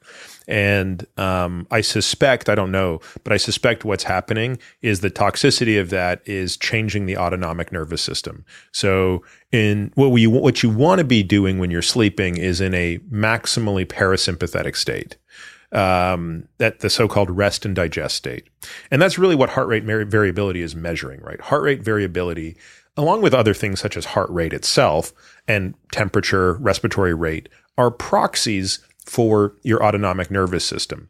And anytime those things move in the wrong direction, so heart rate goes up, heart rate variability goes down, respiratory rate goes up, temperature goes up, all of those things happen when you drink that to me is a very strong signal that something about the toxicity of the metabolic byproduct of ethanol is putting the body into more of a fight or flight response as opposed to a rest and digest response. It's so hilarious that the thing that a lot of people use and has been used for a long time, I can't get to sleep, I'll have a glass of whiskey, uh, isn't really aiding with sleep. It's just sedating people. Yeah, that's the insidious thing about it, right? Is people confuse sedation, consciousness, and sleep. And I, I, you know, I love to tell the glib anecdote, right? Which is like if I hit you over the head with a baseball bat, you would lie motionless for 12 hours. But of course, there's no confusion over the fact that you are not sleeping, and nothing about that experience is good for your brain or your body in terms of rest and recovery. So, yes, alcohol is very sedating, but it doesn't promote sleep in the way that we know sleep works in terms of its stages and its functionality in, in terms of healing let's say that no one has looked at Alzheimer's or neurodegenerative disease. What do we need to know? I mean, the first thing I think everybody needs to know um, you're talking about from a personal risk standpoint or just understanding the disease? Personal risk. Okay. Yeah. So the first thing I, I you know, we want to know from all of our patients is tell us your family history, right? That, you know, there is a genetic component to this disease. So let's understand what your susceptibility is.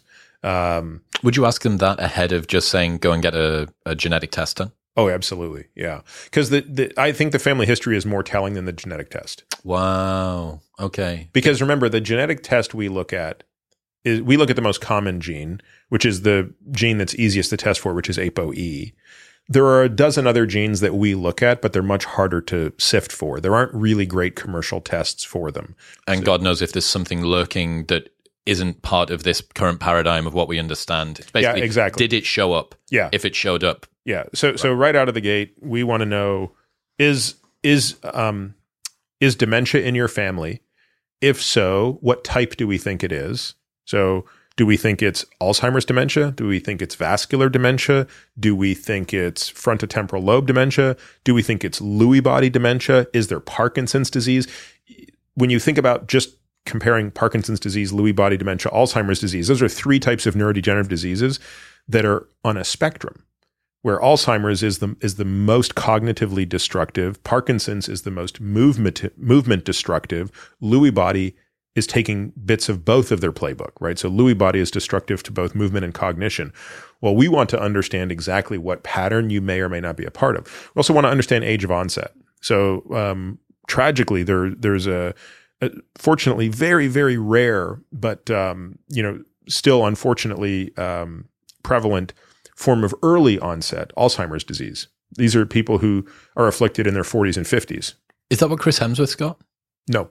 No, he got he realized something during that. Disney yeah, Chris Chris right? learned that he has two copies of the ApoE4 gene, and the ApoE4 gene is the most common genetic, uh, you know, the most common gene responsible for Alzheimer's disease. But not, but it's not early. It's not early onset. Right. Okay. It's a late onset predisposition. Okay. The early onset ones are um, called APP, PSEN1, PSEN2. Um, so again, those can be tested for. We don't normally test for those because it's normally so apparent from family history. Ah, uh, of course. Now, yes. if we document that, we would, of course, test for it. Uh, tragically, I think that's a variant of Alzheimer's disease that is, um, I think it's less clear how much you can prevent. Lifestyle independent, basically. Right. Whereas the one that Chris has and that 25% of the population has, if they have one copy of that gene, that's highly amenable to prevention, which really gets to why we want to know this stuff. Um, you want to know this stuff because one, sometimes that's the motivation people need to take this seriously when they're 35 years old and young and indestructible, because that's the time you want to actually act. Uh, and secondly, there are certain things that we know are even more important to people with that genotype. So it would factor into what medications we might use to lower cholesterol. It might factor into how much omega 3 EPA and DHA we would want them to take. It might factor into other choices we might make around nutrition. And even in people who are exercise time limited, it might factor into how we prescribe exercise. What are the biggest prophylactics against mental de- degradation over time? So I did, recently did a podcast on this. Um, it's an AMA on my podcast that is 100% devoted to all interventions that improve cognition and delay the onset of dementia. And I sort of broke it down into here are the things for which there is no ambiguity about the benefit. So, enormous signal. I'm not going to talk much about them because it's I'll, I'll, give you you know the basics on it and then i spent the entire podcast talking about the gray stuff where there's probably a benefit but it's harder to quantify so you're asking what are those things that i didn't really talk about it's basically exercise um, uh, lipid management, not having type 2 diabetes, and probably sleep, having adequate sleep. Those are those are the no regret moves that that have enormous impact, uh, and it's probably in that order. So it seems like looking at what we've spoken about so far today, and you mentioned it earlier on, you thought um, diet was this unbelievably huge lever it seems now that exercise is one of the longest, if not maybe the longest. I think it is that you're talking about. I think it is. Yeah, I think the day certainly the data would suggest that. Right. So in other words, you go back to so a hazard ratio is a very uh, it's an important tool in statistics to understand the relative risk or benefit of any intervention. So a hazard ratio of one means that this intervention has no benefit and no harm. A hazard ratio of 1.5 means this intervention is 50% riskier than the baseline. A hazard ratio of 0.75 means this intervention is 25% less risky. Right? Okay. So um, when you just go off those numbers, what's the what's the hazard ratio of smoking? Well, it depends on the study, but it's about 1.4. So what that means is, and that's for all cause mortality. So that means that if you're a, if you compare a smoker to a non-smoker, all things equal, at any point in time, that smoker is 40% more likely to die in a given year than the non-smoker. It's devastating, right? If you look at hypertension, it's about 1.2, 1.21. So having high blood pressure means you're about 20 to 21% more likely to die in a given year than someone who's identical to you in every way except they don't have high blood pressure. If you look at somebody with, you know, atherosclerosis, so advanced cardiovascular disease, it's about 1.25. Um, if you look at somebody with end stage kidney disease, so someone who's on dialysis, it's like 2.75. That means they're 175 percent more likely to die in a given year than someone who's not in end stage renal disease. So now start comparing all of these other interventions I'm talking about. Well, let's go back to the VO2 max. If you take somebody who's in the bottom 25% of fitness, which by definition 25% of the population are, and you compare them to somebody who's in the top 2% for their age, it's a five, the hazard ratio is five. So that means it's 400% difference in mortality. If I take somebody who is in the bottom quartile of strength and compare them to the top quartile of strength, it's about three as a hazard ratio. So when you go through these metrics of exercising or muscle mass or strength or cardiorespiratory fitness, it just dwarfs everything else, including diabetes, including smoking. So, and again, this isn't a zero sum game. Like the goal is get as many things on your side as possible. Be of normal weight. Don't have diabetes. Be sleeping well. Don't smoke, but be strong as hell. Have a high VO2 max. I mean, you want you want to stack the odds as much in your favor as possible. There's no guarantee in life, and this there's still an enormous stochastic random bad luck component to life. I could walk out of here and get hit by a car, um, but I'd like to control what I can control. Heart disease is the biggest killer on the planet at the moment, bar none. Why are our hearts so fragile? I mean, actually, I would argue they're not, right? If you consider what your heart is doing, right? You know, it's like this amazing organ that is beating nonstop without any instruction from you consciously, um, and has this remarkable capacity to respond to your autonomic nervous system on demand, right? Someone runs through this door and startles us. Our heart rates are going to skyrocket instantly. We don't even need to tell it something bad is happening, right? I, you know, you you go to you know get stem cells at elevation. Your heart rate knows to get jacked. Uh, so so so so so this this thing is a remarkable muscle, um, but it has um it has a narrow blood supply, you know. So um, and it doesn't have a remarkable capacity to revascularize itself. That's probably its biggest drawback. You know, other muscles in our body uh, have a much easier time undergoing angiogenesis. So if you know if you suffered kind of um, you know an occlusion of a of a blood vessel, a small blood vessel in, in your leg, it wouldn't cause as much trouble uh, because you'd have kind of an easier time creating collateral flow around it.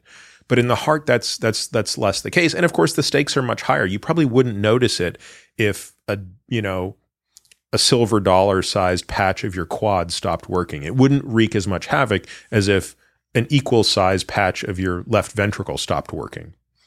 Um, so the problem is that evolution didn't really care about atherosclerosis. That's that's really the problem.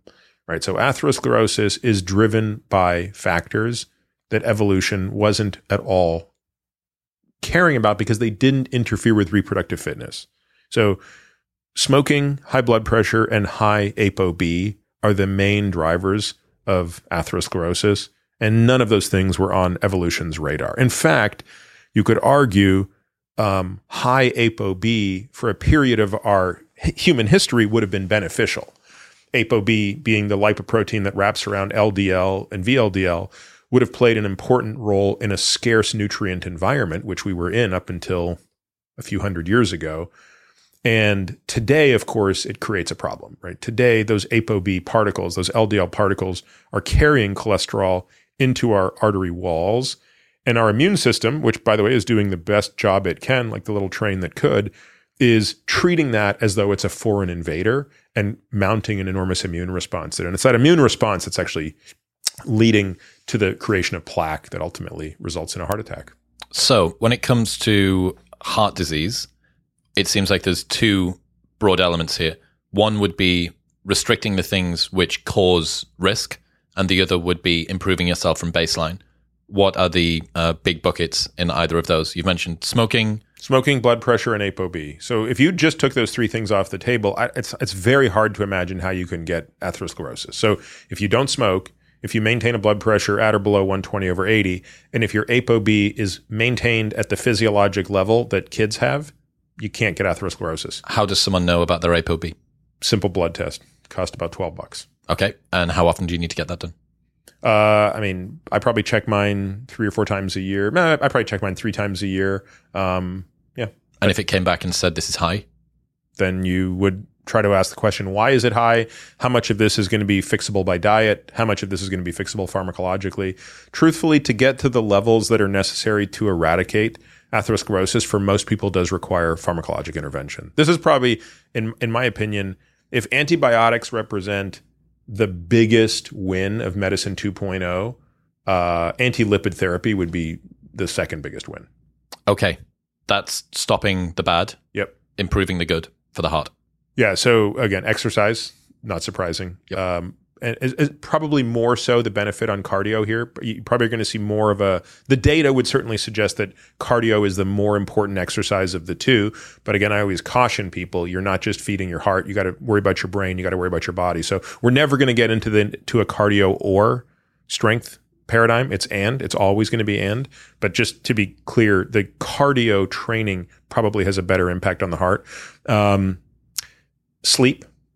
So, uh, low, you know, poor sleep has devastating impact on the heart, probably through sympathetic overtone, uh, hypercortisolemia, things like that. So, stress becomes another thing that really matters. It's kind of again, it's one of these sort of fuzzy terms that kind of seems like, oh yeah, yeah, stress. I'm sure, but but I, I think the data are very clear that high levels of cortisol um, are are really damaging to coronary arteries. Um, and then again, nutrition kind of factors in probably to the pharmacologic strategy. So there's no question that um, for you know if you're if you were saying what would be the most draconian nutrition step I could take to minimize my lipids, um, I, you could take that step, but you're probably creating three other problems in its wake, mm. right?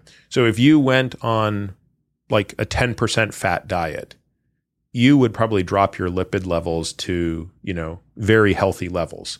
The problem is, what other problems would you create? how do your hormones look? yeah, how do your hormones look? How does your muscle mass? All these other things. And so, What's your quality of life like? Only having ten percent fat in your diet. right. So the way I think about it is when I can use so so if I can use pharmacology to solve a problem without creating another problem, that's a far better use case than using nutrition to solve a problem that creates a whole bunch of other problems. because you can be more targeted. yeah. Yep, understood. That's interesting.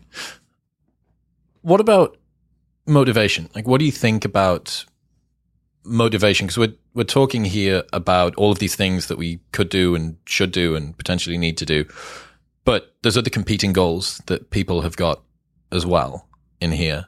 What have you found, given that you know overwhelming number of things that you get exposed to? Brilliant. It'd be good if I added this into my routine. You could get to the stage where there is no life left in your life Yeah. How do you map your intervention threshold uh, and then try to stay uh, adhering and compliant given all of the stuff that there is to do? Well, I mean, I think everything has a season, right? So there's been periods of my life when I've been far more disciplined and far more regimented than others. And um, I, again, I just, I kind of always want to remind myself that I never want to be in the situation where everything is off the rails. So if I'm really feeling stretched thin, if I'm really feeling like I can't do it all, then I have to start prioritizing then I have to start, you know, if you're on a lifeboat and you can only take so many things, this is where it really matters that you think about what you need. And so if um you know, if if if for example, when I was, you know, finishing the book and under uh, you know, unusual amounts of stress based on the demands of the book, the demands of my practice, the demands of the podcast, all these other things, I just made a very clear unilateral decision. Like there's certain things I'm not going to care about. And one of them is going to be eating. Like I'm going to indulge and kind of eat whatever the hell I want to eat. But I'm not going to compromise sleep or exercise. Mm. Because I know that those two things factor far more into my productivity, my cognitive capacity, and my mood, truthfully. And yeah, in an ideal world, I would be firing on those cylinders plus eating perfectly. But I was like, look, sometimes I will, sometimes I won't. And if my assistant manages to be able to get me a great salad for lunch today, that's awesome. But if she can't and I feel and I'm starving and I just want to go and have a bowl of cereal, so be it. I'm just going to have a bowl of cereal. Like I'm not going to beat myself up over this or let it bleed into some other areas. And of course, you know, I hope that that's not something that endures forever. Um, and of course, you know, it doesn't. You know, you you just have to remember that. Um, you got to remember why you're doing this, right? So I think it, I don't know that motivation is the right word. I think it's sort of purpose that that matters. Um, I, I, don't really know what motivation means. I, I, at least for me personally, I, am sure for some people that word has meaning. For for me, kind of purpose is the thing that matters. A more accurate word for me to have used would have probably been something like consistency over a long period of time.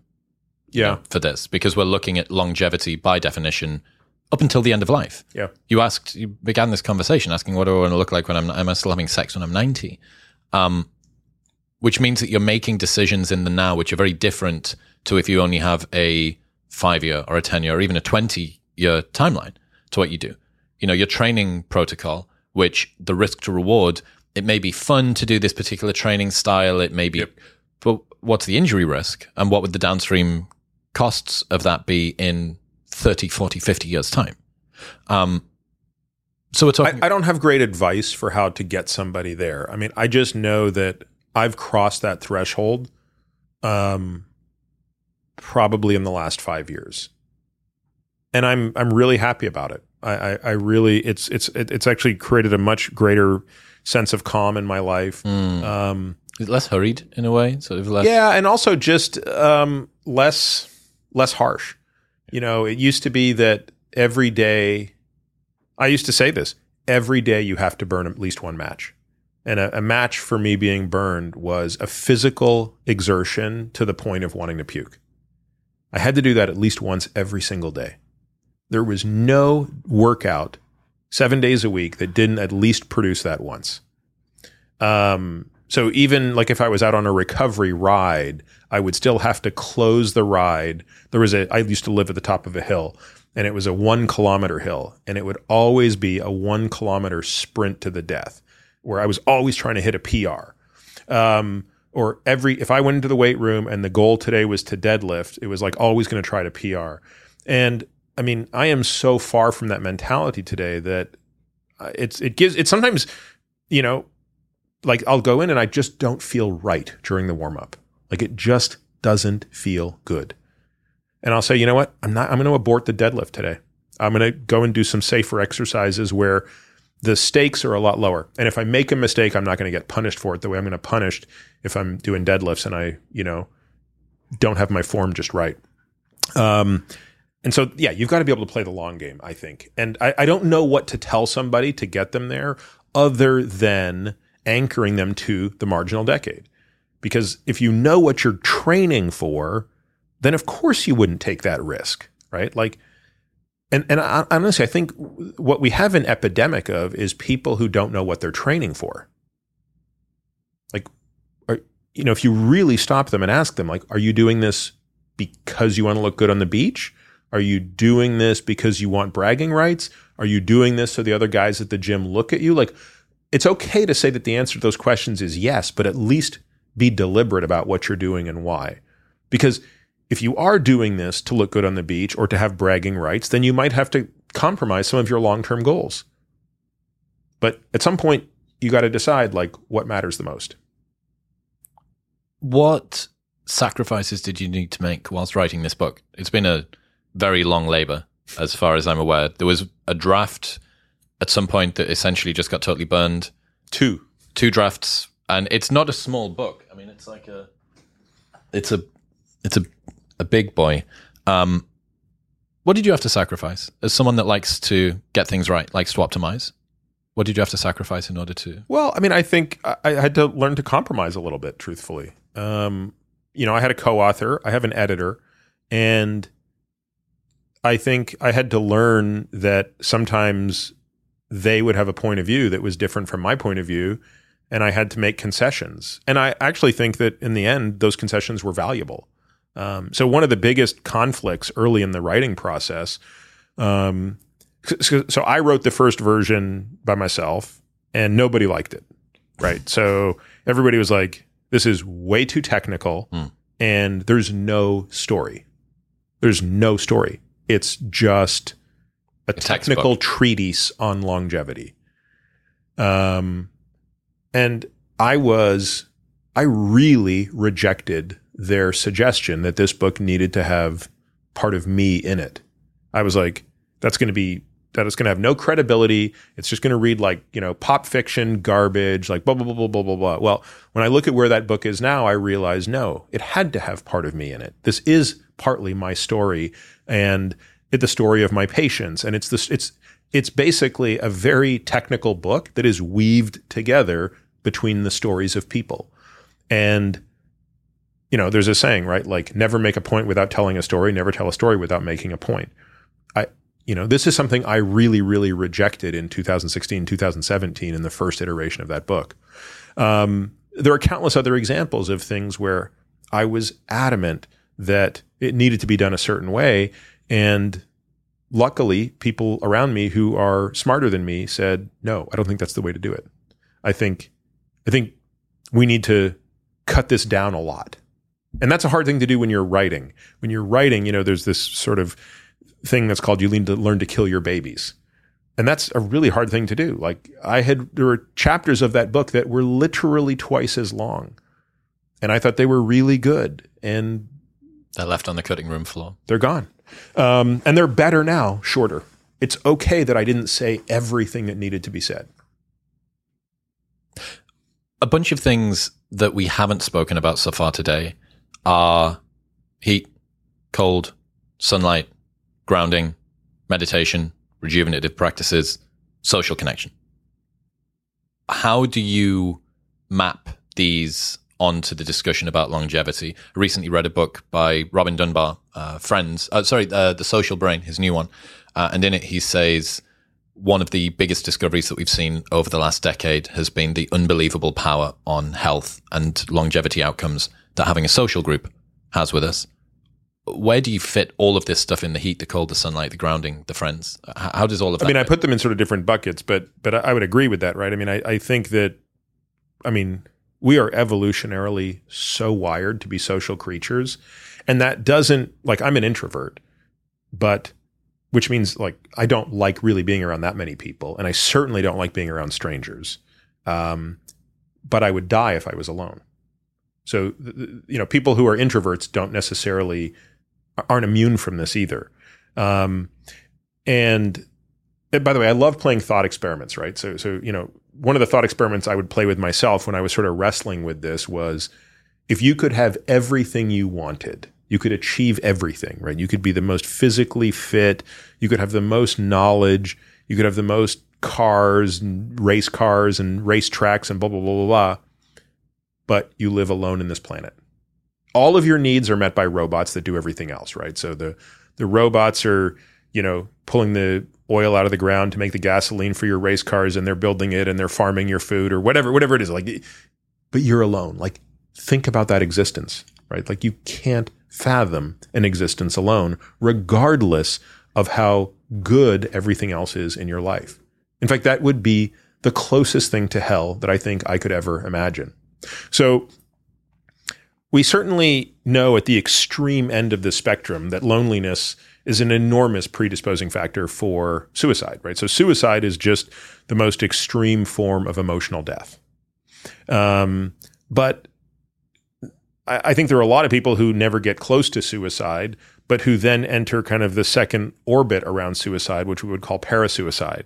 So engaging in behaviors that are ultimately reckless enough that they cost you your their life. I mean, you would argue that smoking is parasuicide, excessive drinking is parasuicide, using dangerous illicit drugs that unfortunately nowadays are so often laced with fentanyl is parasuicide. Is driving a stripped back three series with a V6 engine and roll cage parasuicide? I don't think so. I think it. I think driving to the racetrack to do those things is basically parasuicide. No, I. It's so funny. I actually brought my daughter to the racetrack for the first time two weeks ago. COTA? Uh, no, I went to Harris Hill. So um, I would love to bring her to COTA. I, I wanted to start her at Harris Hill. It's a smaller track. You don't get nearly as fast.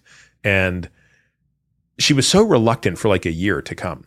How old is she? She's 14. Okay. And I was like, she's like, well, how, what happens if we hit something? And I was like, well, Olivia, the way they design racetracks, it's like, it's anticipated that you're going to lose control of the car sometimes. So everything is designed to minimize that. Plus, the cars are incredibly safe. So, anyway, she finally came. I have a GoPro on the dash filming us driving.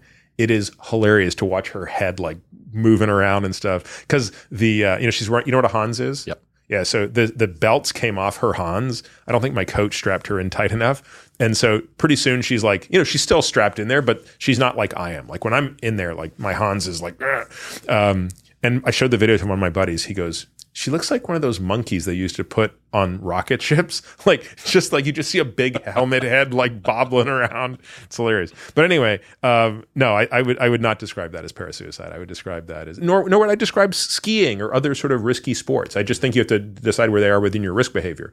Um, but then you go even beyond that, and I think there's you know behaviors that that aren't going to kill you, but they're just going to make your life so miserable, right? Like having horrible relationships with people. Um, that degrades the quality of your life. And while I do think that that does shorten your life ultimately, right? I do think that there are biochemical ways that that impact probably through stress hormones, probably through you know greater activation of sympathetic you know a, an imbalance between sympathetic and parasympathetic flow. I think those things absolutely do impact our immune function our cardiovascular function all these things. Um, even if they didn't what's the point? We Just think about the enjoyment of life. yeah. That we can break things down into an objective list of metrics and how does it impact the things that we can measure that are going on. But what's your felt sense of life like? Yeah, so go back to what you said in your marginal decade. And I think most people, when you ask them about their marginal decade, none of it's in isolation.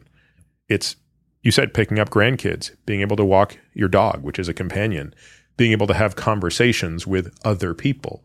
That's the cognitive piece. So I I think when most people really think about this, they can't escape the fact that their quality of life is inextricably linked to interaction with other people. We haven't spoken about emotional health as an individual at the moment.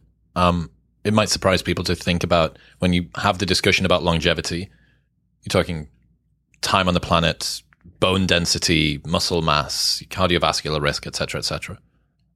What about emotional health? How should people even frame that in the discussion that we're having? I, I think it has to be top. I think it's right. It's right there with those other things. I, I don't think it's. Um, I don't think it's something that should be thought of as an afterthought. It's. Uh, it matters just as much. Um, again, it, you know, long life with you know poor emotional health is is probably a curse. What rejuvenative practices do you find best? You know, we 10, 12, 14 hours a week of sometimes punishing, sometimes sub punishing workouts and Yeah, usually sub punishing, right? So call it 12 to 14 hours a week of exercise is very important for me. Um, I do sauna four days a week.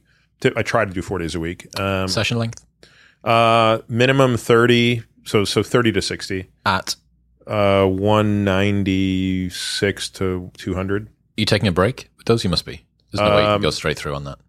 I I can. I usually will go 30 and then a quick break though.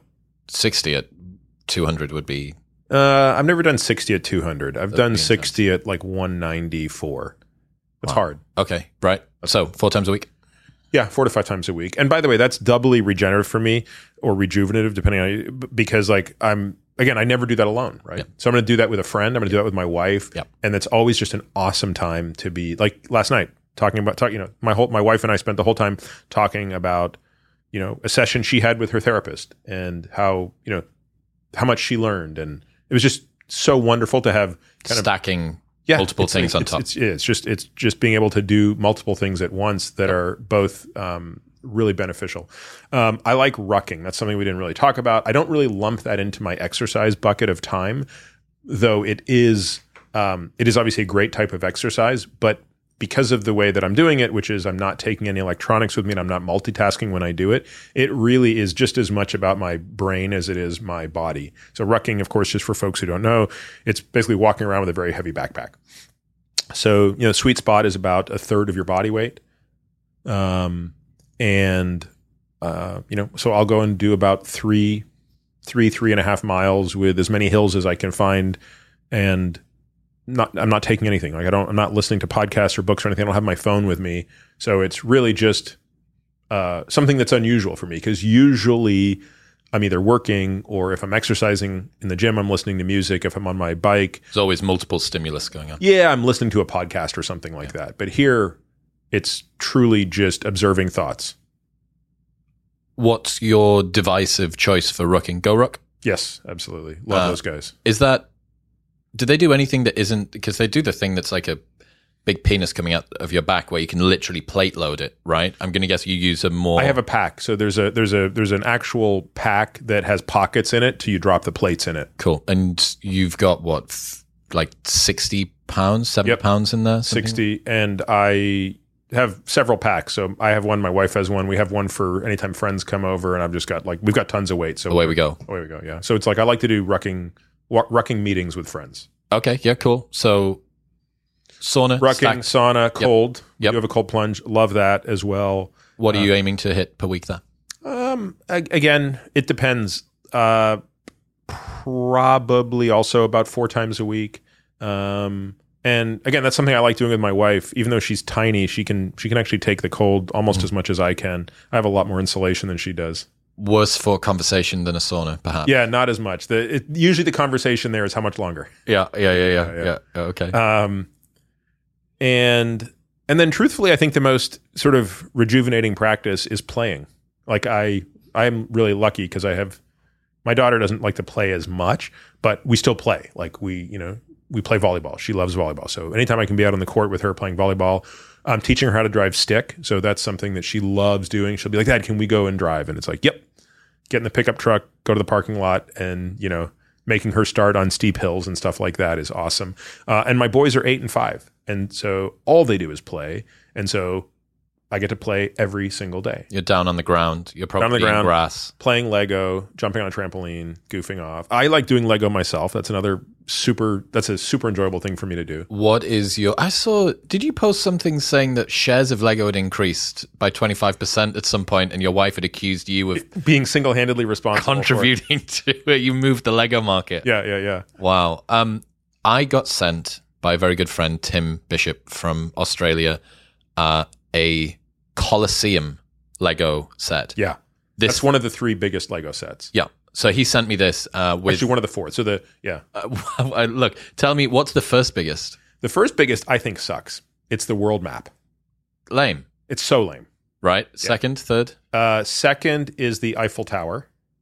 less The lame. new Eiffel Tower. Well, There was an old one. Right, okay. The new one is really cool. have you done that one? Uh, we have not. My boys want it. Okay. My boys are just finishing the Titanic, which is the third largest, and the Colosseum is the fourth. Right. Okay. And that's, it's funny. My boys, we, I was putting them to bed last night, and we were playing the rank order game. Uh-huh. Which one would you want? And I, I said that I think the I think the coolest is the Titanic, followed by the Colosseum. okay. Well, I've got that. Have you Um, done it yet? No, I haven't even opened it up. Um, Tim sent it to me with the uh, a letter about uh, uh, the man on the stadium floor. Is it Yeah, yeah. Teddy Roosevelt? yeah, the Teddy Roosevelt quote. Yeah, uh, uh, which was very meaningful. yeah. And he shipped a thing from Australia, or maybe he hasn't. Yeah, he must have done because it had the note in it. God, yeah. So he shipped it across Yeah, the planet. You, to should do it. I, I mean, I find that I I love doing Lego. I do the my favorite are the Technic cars, so I have all of them. Okay. Um, Do you do this? I'm going to get because one of the other things that uh, I had Kelly Starrett on the show yesterday, no Monday this week, and there's this big movement at the moment for being on the ground, Yeah. spending as much time hips below knees as possible. Do you consider that as well? Are you legoing? No, I I do Lego on a table Uh-huh. because like it's so complicated. Like Ah. I have I have multiple plates laid out with all the different pieces and stuff. Your like workstation needs to be optimized. I Yes, can tell that you're surgical with your Lego yeah. creation. Um, but my I, you play on the floor with kids because kids play on the floor. Understood. Yeah. And that's also something that factors into how you think about this last decade of your life, which is if you want to play with grandkids, Like, to be able to get down to the you ground you have get to up. get to their level. Yeah. And that's why, by the way, I think the step up is an amazing exercise. The step up is the movement that tells you you can get up off the floor. Mm. Tell you one thing, I haven't brought it up yet today. I've been playing around with a Vitruvian at home, which is kind of like a tonal. It's like magnetic drive Mm. training thing. And they, they, they sent me one two or three months ago. Dude, this thing's so much fucking fun. It's so cool. Um, so you can imagine a like a stepper, like one of those Reebok things that Yeah, yeah. ladies in aerobic class would use. A little bit bigger than that, flat on the ground, magnetic drive, two cables that come out of it, two nylon cables, tons of attachments that go in. You can belt squat by uh, slotting something between the two. There can be a long bar that goes between the two. You can use a, all, all these different bits. There's a bench as well, and the bench has got one uh, leg is shorter than the other, Yep. so it can go flat or you can flip it, and then it's an incline. Um, it's so much fun. But is it working? Is it? It's magnetic. Yeah. Okay. Yeah. Yeah. yeah. So you can have time and attention. Yep. Uh, if you start to fail on a rep, it'll it'll dial the weight back, and then as you get to the top, it'll turn it back on. Yeah. So it can do eccentric only training. Yep, yep. And it goes up to 440 pounds of of weight. Uh, and doing step ups with that, or doing uh, my favorite movement with that is a front foot elevated split squat. Yep. So putting up onto that, handles in either hand. It's so much fucking fun, and it feels so How much room does it take up? not just literally just this the size of a Like the Reebok step thing. yeah that's it and there's no more room that you How need. much are they? three grand and uh three three three and a half and if you get like the uh, looks suite of additional things the nicer handles the belt squat etc you're probably looking at all in including shipping probably like know, three and a half something like that they're not a sponsor on the show but they sent me this thing and if you had a thousand square foot, five hundred square foot apartment in New York. You could slide it. It's got little wheels on it. Put it up against a wall. It would take up no room. And dude, this thing fucking crushes you. It absolutely destroys you. Um, and there's the app as well that they've done. There's something else I thought was really cool. You can do not only individual workouts where there's a video and the person does it and it tells the machine what you're doing and it gives you time in between for rest or to change Yep. the things over and you change it over with the guy or the girl um, but it can do entire programs where it, it pings you and says you need to do lower body today and then you press it and then away you go I've trained in the gym for nearly 20 years now, and this thing's really fun. And I really, really enjoyed the uh, variation that it's added into my training. So, you know, thinking about Lego, thinking about getting down on the ground, thinking about stuff like 10 years ago, if you'd said, Oh, you're going to love box step ups, I'd said, Fuck off. I'm not going to enjoy box step ups. Uh, all of these different training modalities are great. Pickleball's great. I'm really enjoying, and I think that you mentioned it as well, like transitioning the um, goals that you've got. Yeah. What are my aims? What are my priorities here? Uh, the first time I spoke to David Sinclair, like I say, four years ago, just after the first time he did Rogan, I thought, wow, this is really interesting. I learned about NMN, and all this shit. And I went to go and see him, and it still sounded to me a lot, the longevity movement generally, um, halfway between like something for other people, because I was made of rubber and magic and 30 years old, uh, and uh, it just it was it was something over there. Whereas now it very much feels like I need to, I really need to take heed of this. It's not just about learning it and teaching it to other people. It's like, okay, fuck, like how do I start to integrate this into my life? And I think that a lot of more people are feeling that as well now. Yeah, well, I mean, I, the the interesting thing is the relationship between the age of an individual and when they start to pay attention to these things. And the younger you are, the greater your advantage in terms of the compounding benefit of the changes. So this is all about, you know, daily practice, right? This is all about day in and day out adhering to these things. but the drawback of being young is that marginal decade is a very abstract concept. Less motivating. Yeah. So it's harder for you to stay focused on a goal that's so far away. Conversely, when you look at people in their 60s, they've they're already on the downslide. Mm. They've they watched their parents go through this. They've they've watched people live and die through horrible marginal decades. They have all the motivation in the world, if we want to use that word. They just have less room to alter the course if they're really far off. So I, I've, I've, I'll never know what the perfect time is to to begin, other than right now. you know, the be- the perfect time was yesterday. The next best time is today. Um, but it's it's it's always interesting to observe that difference between the extremes of age. Dude, you become chronically aware of your own mortality as you enter the beginning of your 30s, I think. It's just, it's the first time where warm ups take a little bit longer, where hangovers feel, they never felt that good, but they feel, start to feel really, really rough. Um, and it does, it, it's a very strange situation, especially as a guy, especially as a guy who's taken a lot of pride in the way he moves or looks or his physique and stuff to start to kind of at the top of a roller coaster, you go, oh, this isn't going up anymore. I'm kind of weightless at the top, and maybe this is the biggest or the fittest or the strongest that I'm ever going to be. Uh, and realizing that it's like, oh fuck, I need to, I need to think more carefully about this. Um, but another side, you know, when we're talking about motivating young people to consider in, in your twenties or whatever to think about longevity, it, it, one of the prescriptions that you've got is you know have like a, a 15 to 30 minute window for sleep and for wake and like try and lock that in if you do that throughout your 20s, you're not going to have a massive number of life experiences. Now, that being said, it's not a prescription. You're still fine for you to go and travel and change time zones and all the rest of it. But there is a degree of like, look, just go and live life. And perhaps part of the reason that you're able to deal with that when you're younger is that it is more indicative of the kind of lifestyle that you're going to live. And then as you do get a little yeah. bit older, things are going to be routinized. Kids will be need to be taken to school. Work will require you to be at a place at a particular time. You can't just piss off and do a season in Ibiza or, you know, like move to Hawaii for a couple of months or whatever. Right. um, and I think I like that. I like the journey. I really enjoy the, the arc that I can feel happening with my training, with my fitness, um, with the way that I look at stuff. And thankfully, your friends grow with you, and you tend to be friends with people that are your age. So you're all thinking about the same things. You're all thinking about like, dude, you like if you drink the wrong amount of water on a night time, do you have to get up and go to the bathroom in the middle of the night? Like, yeah, fuck yeah. I'm like, right, dude, I feel like we need to do a bit of research on this. You know what I mean? Yeah. Peter, I really appreciate you. I really appreciate your work. I think the book's fantastic. It's been a labor of love for over half a decade for you. uh, if people want to check out all of the stuff that you do, where should they go? Um, I think the every, everything is under my Peter Attia MD. So the website, we have a newsletter that comes out every Sunday. That's um, I think pretty good. Um, and then the podcast, The Drive. Thanks, Peter. Thanks, Chris.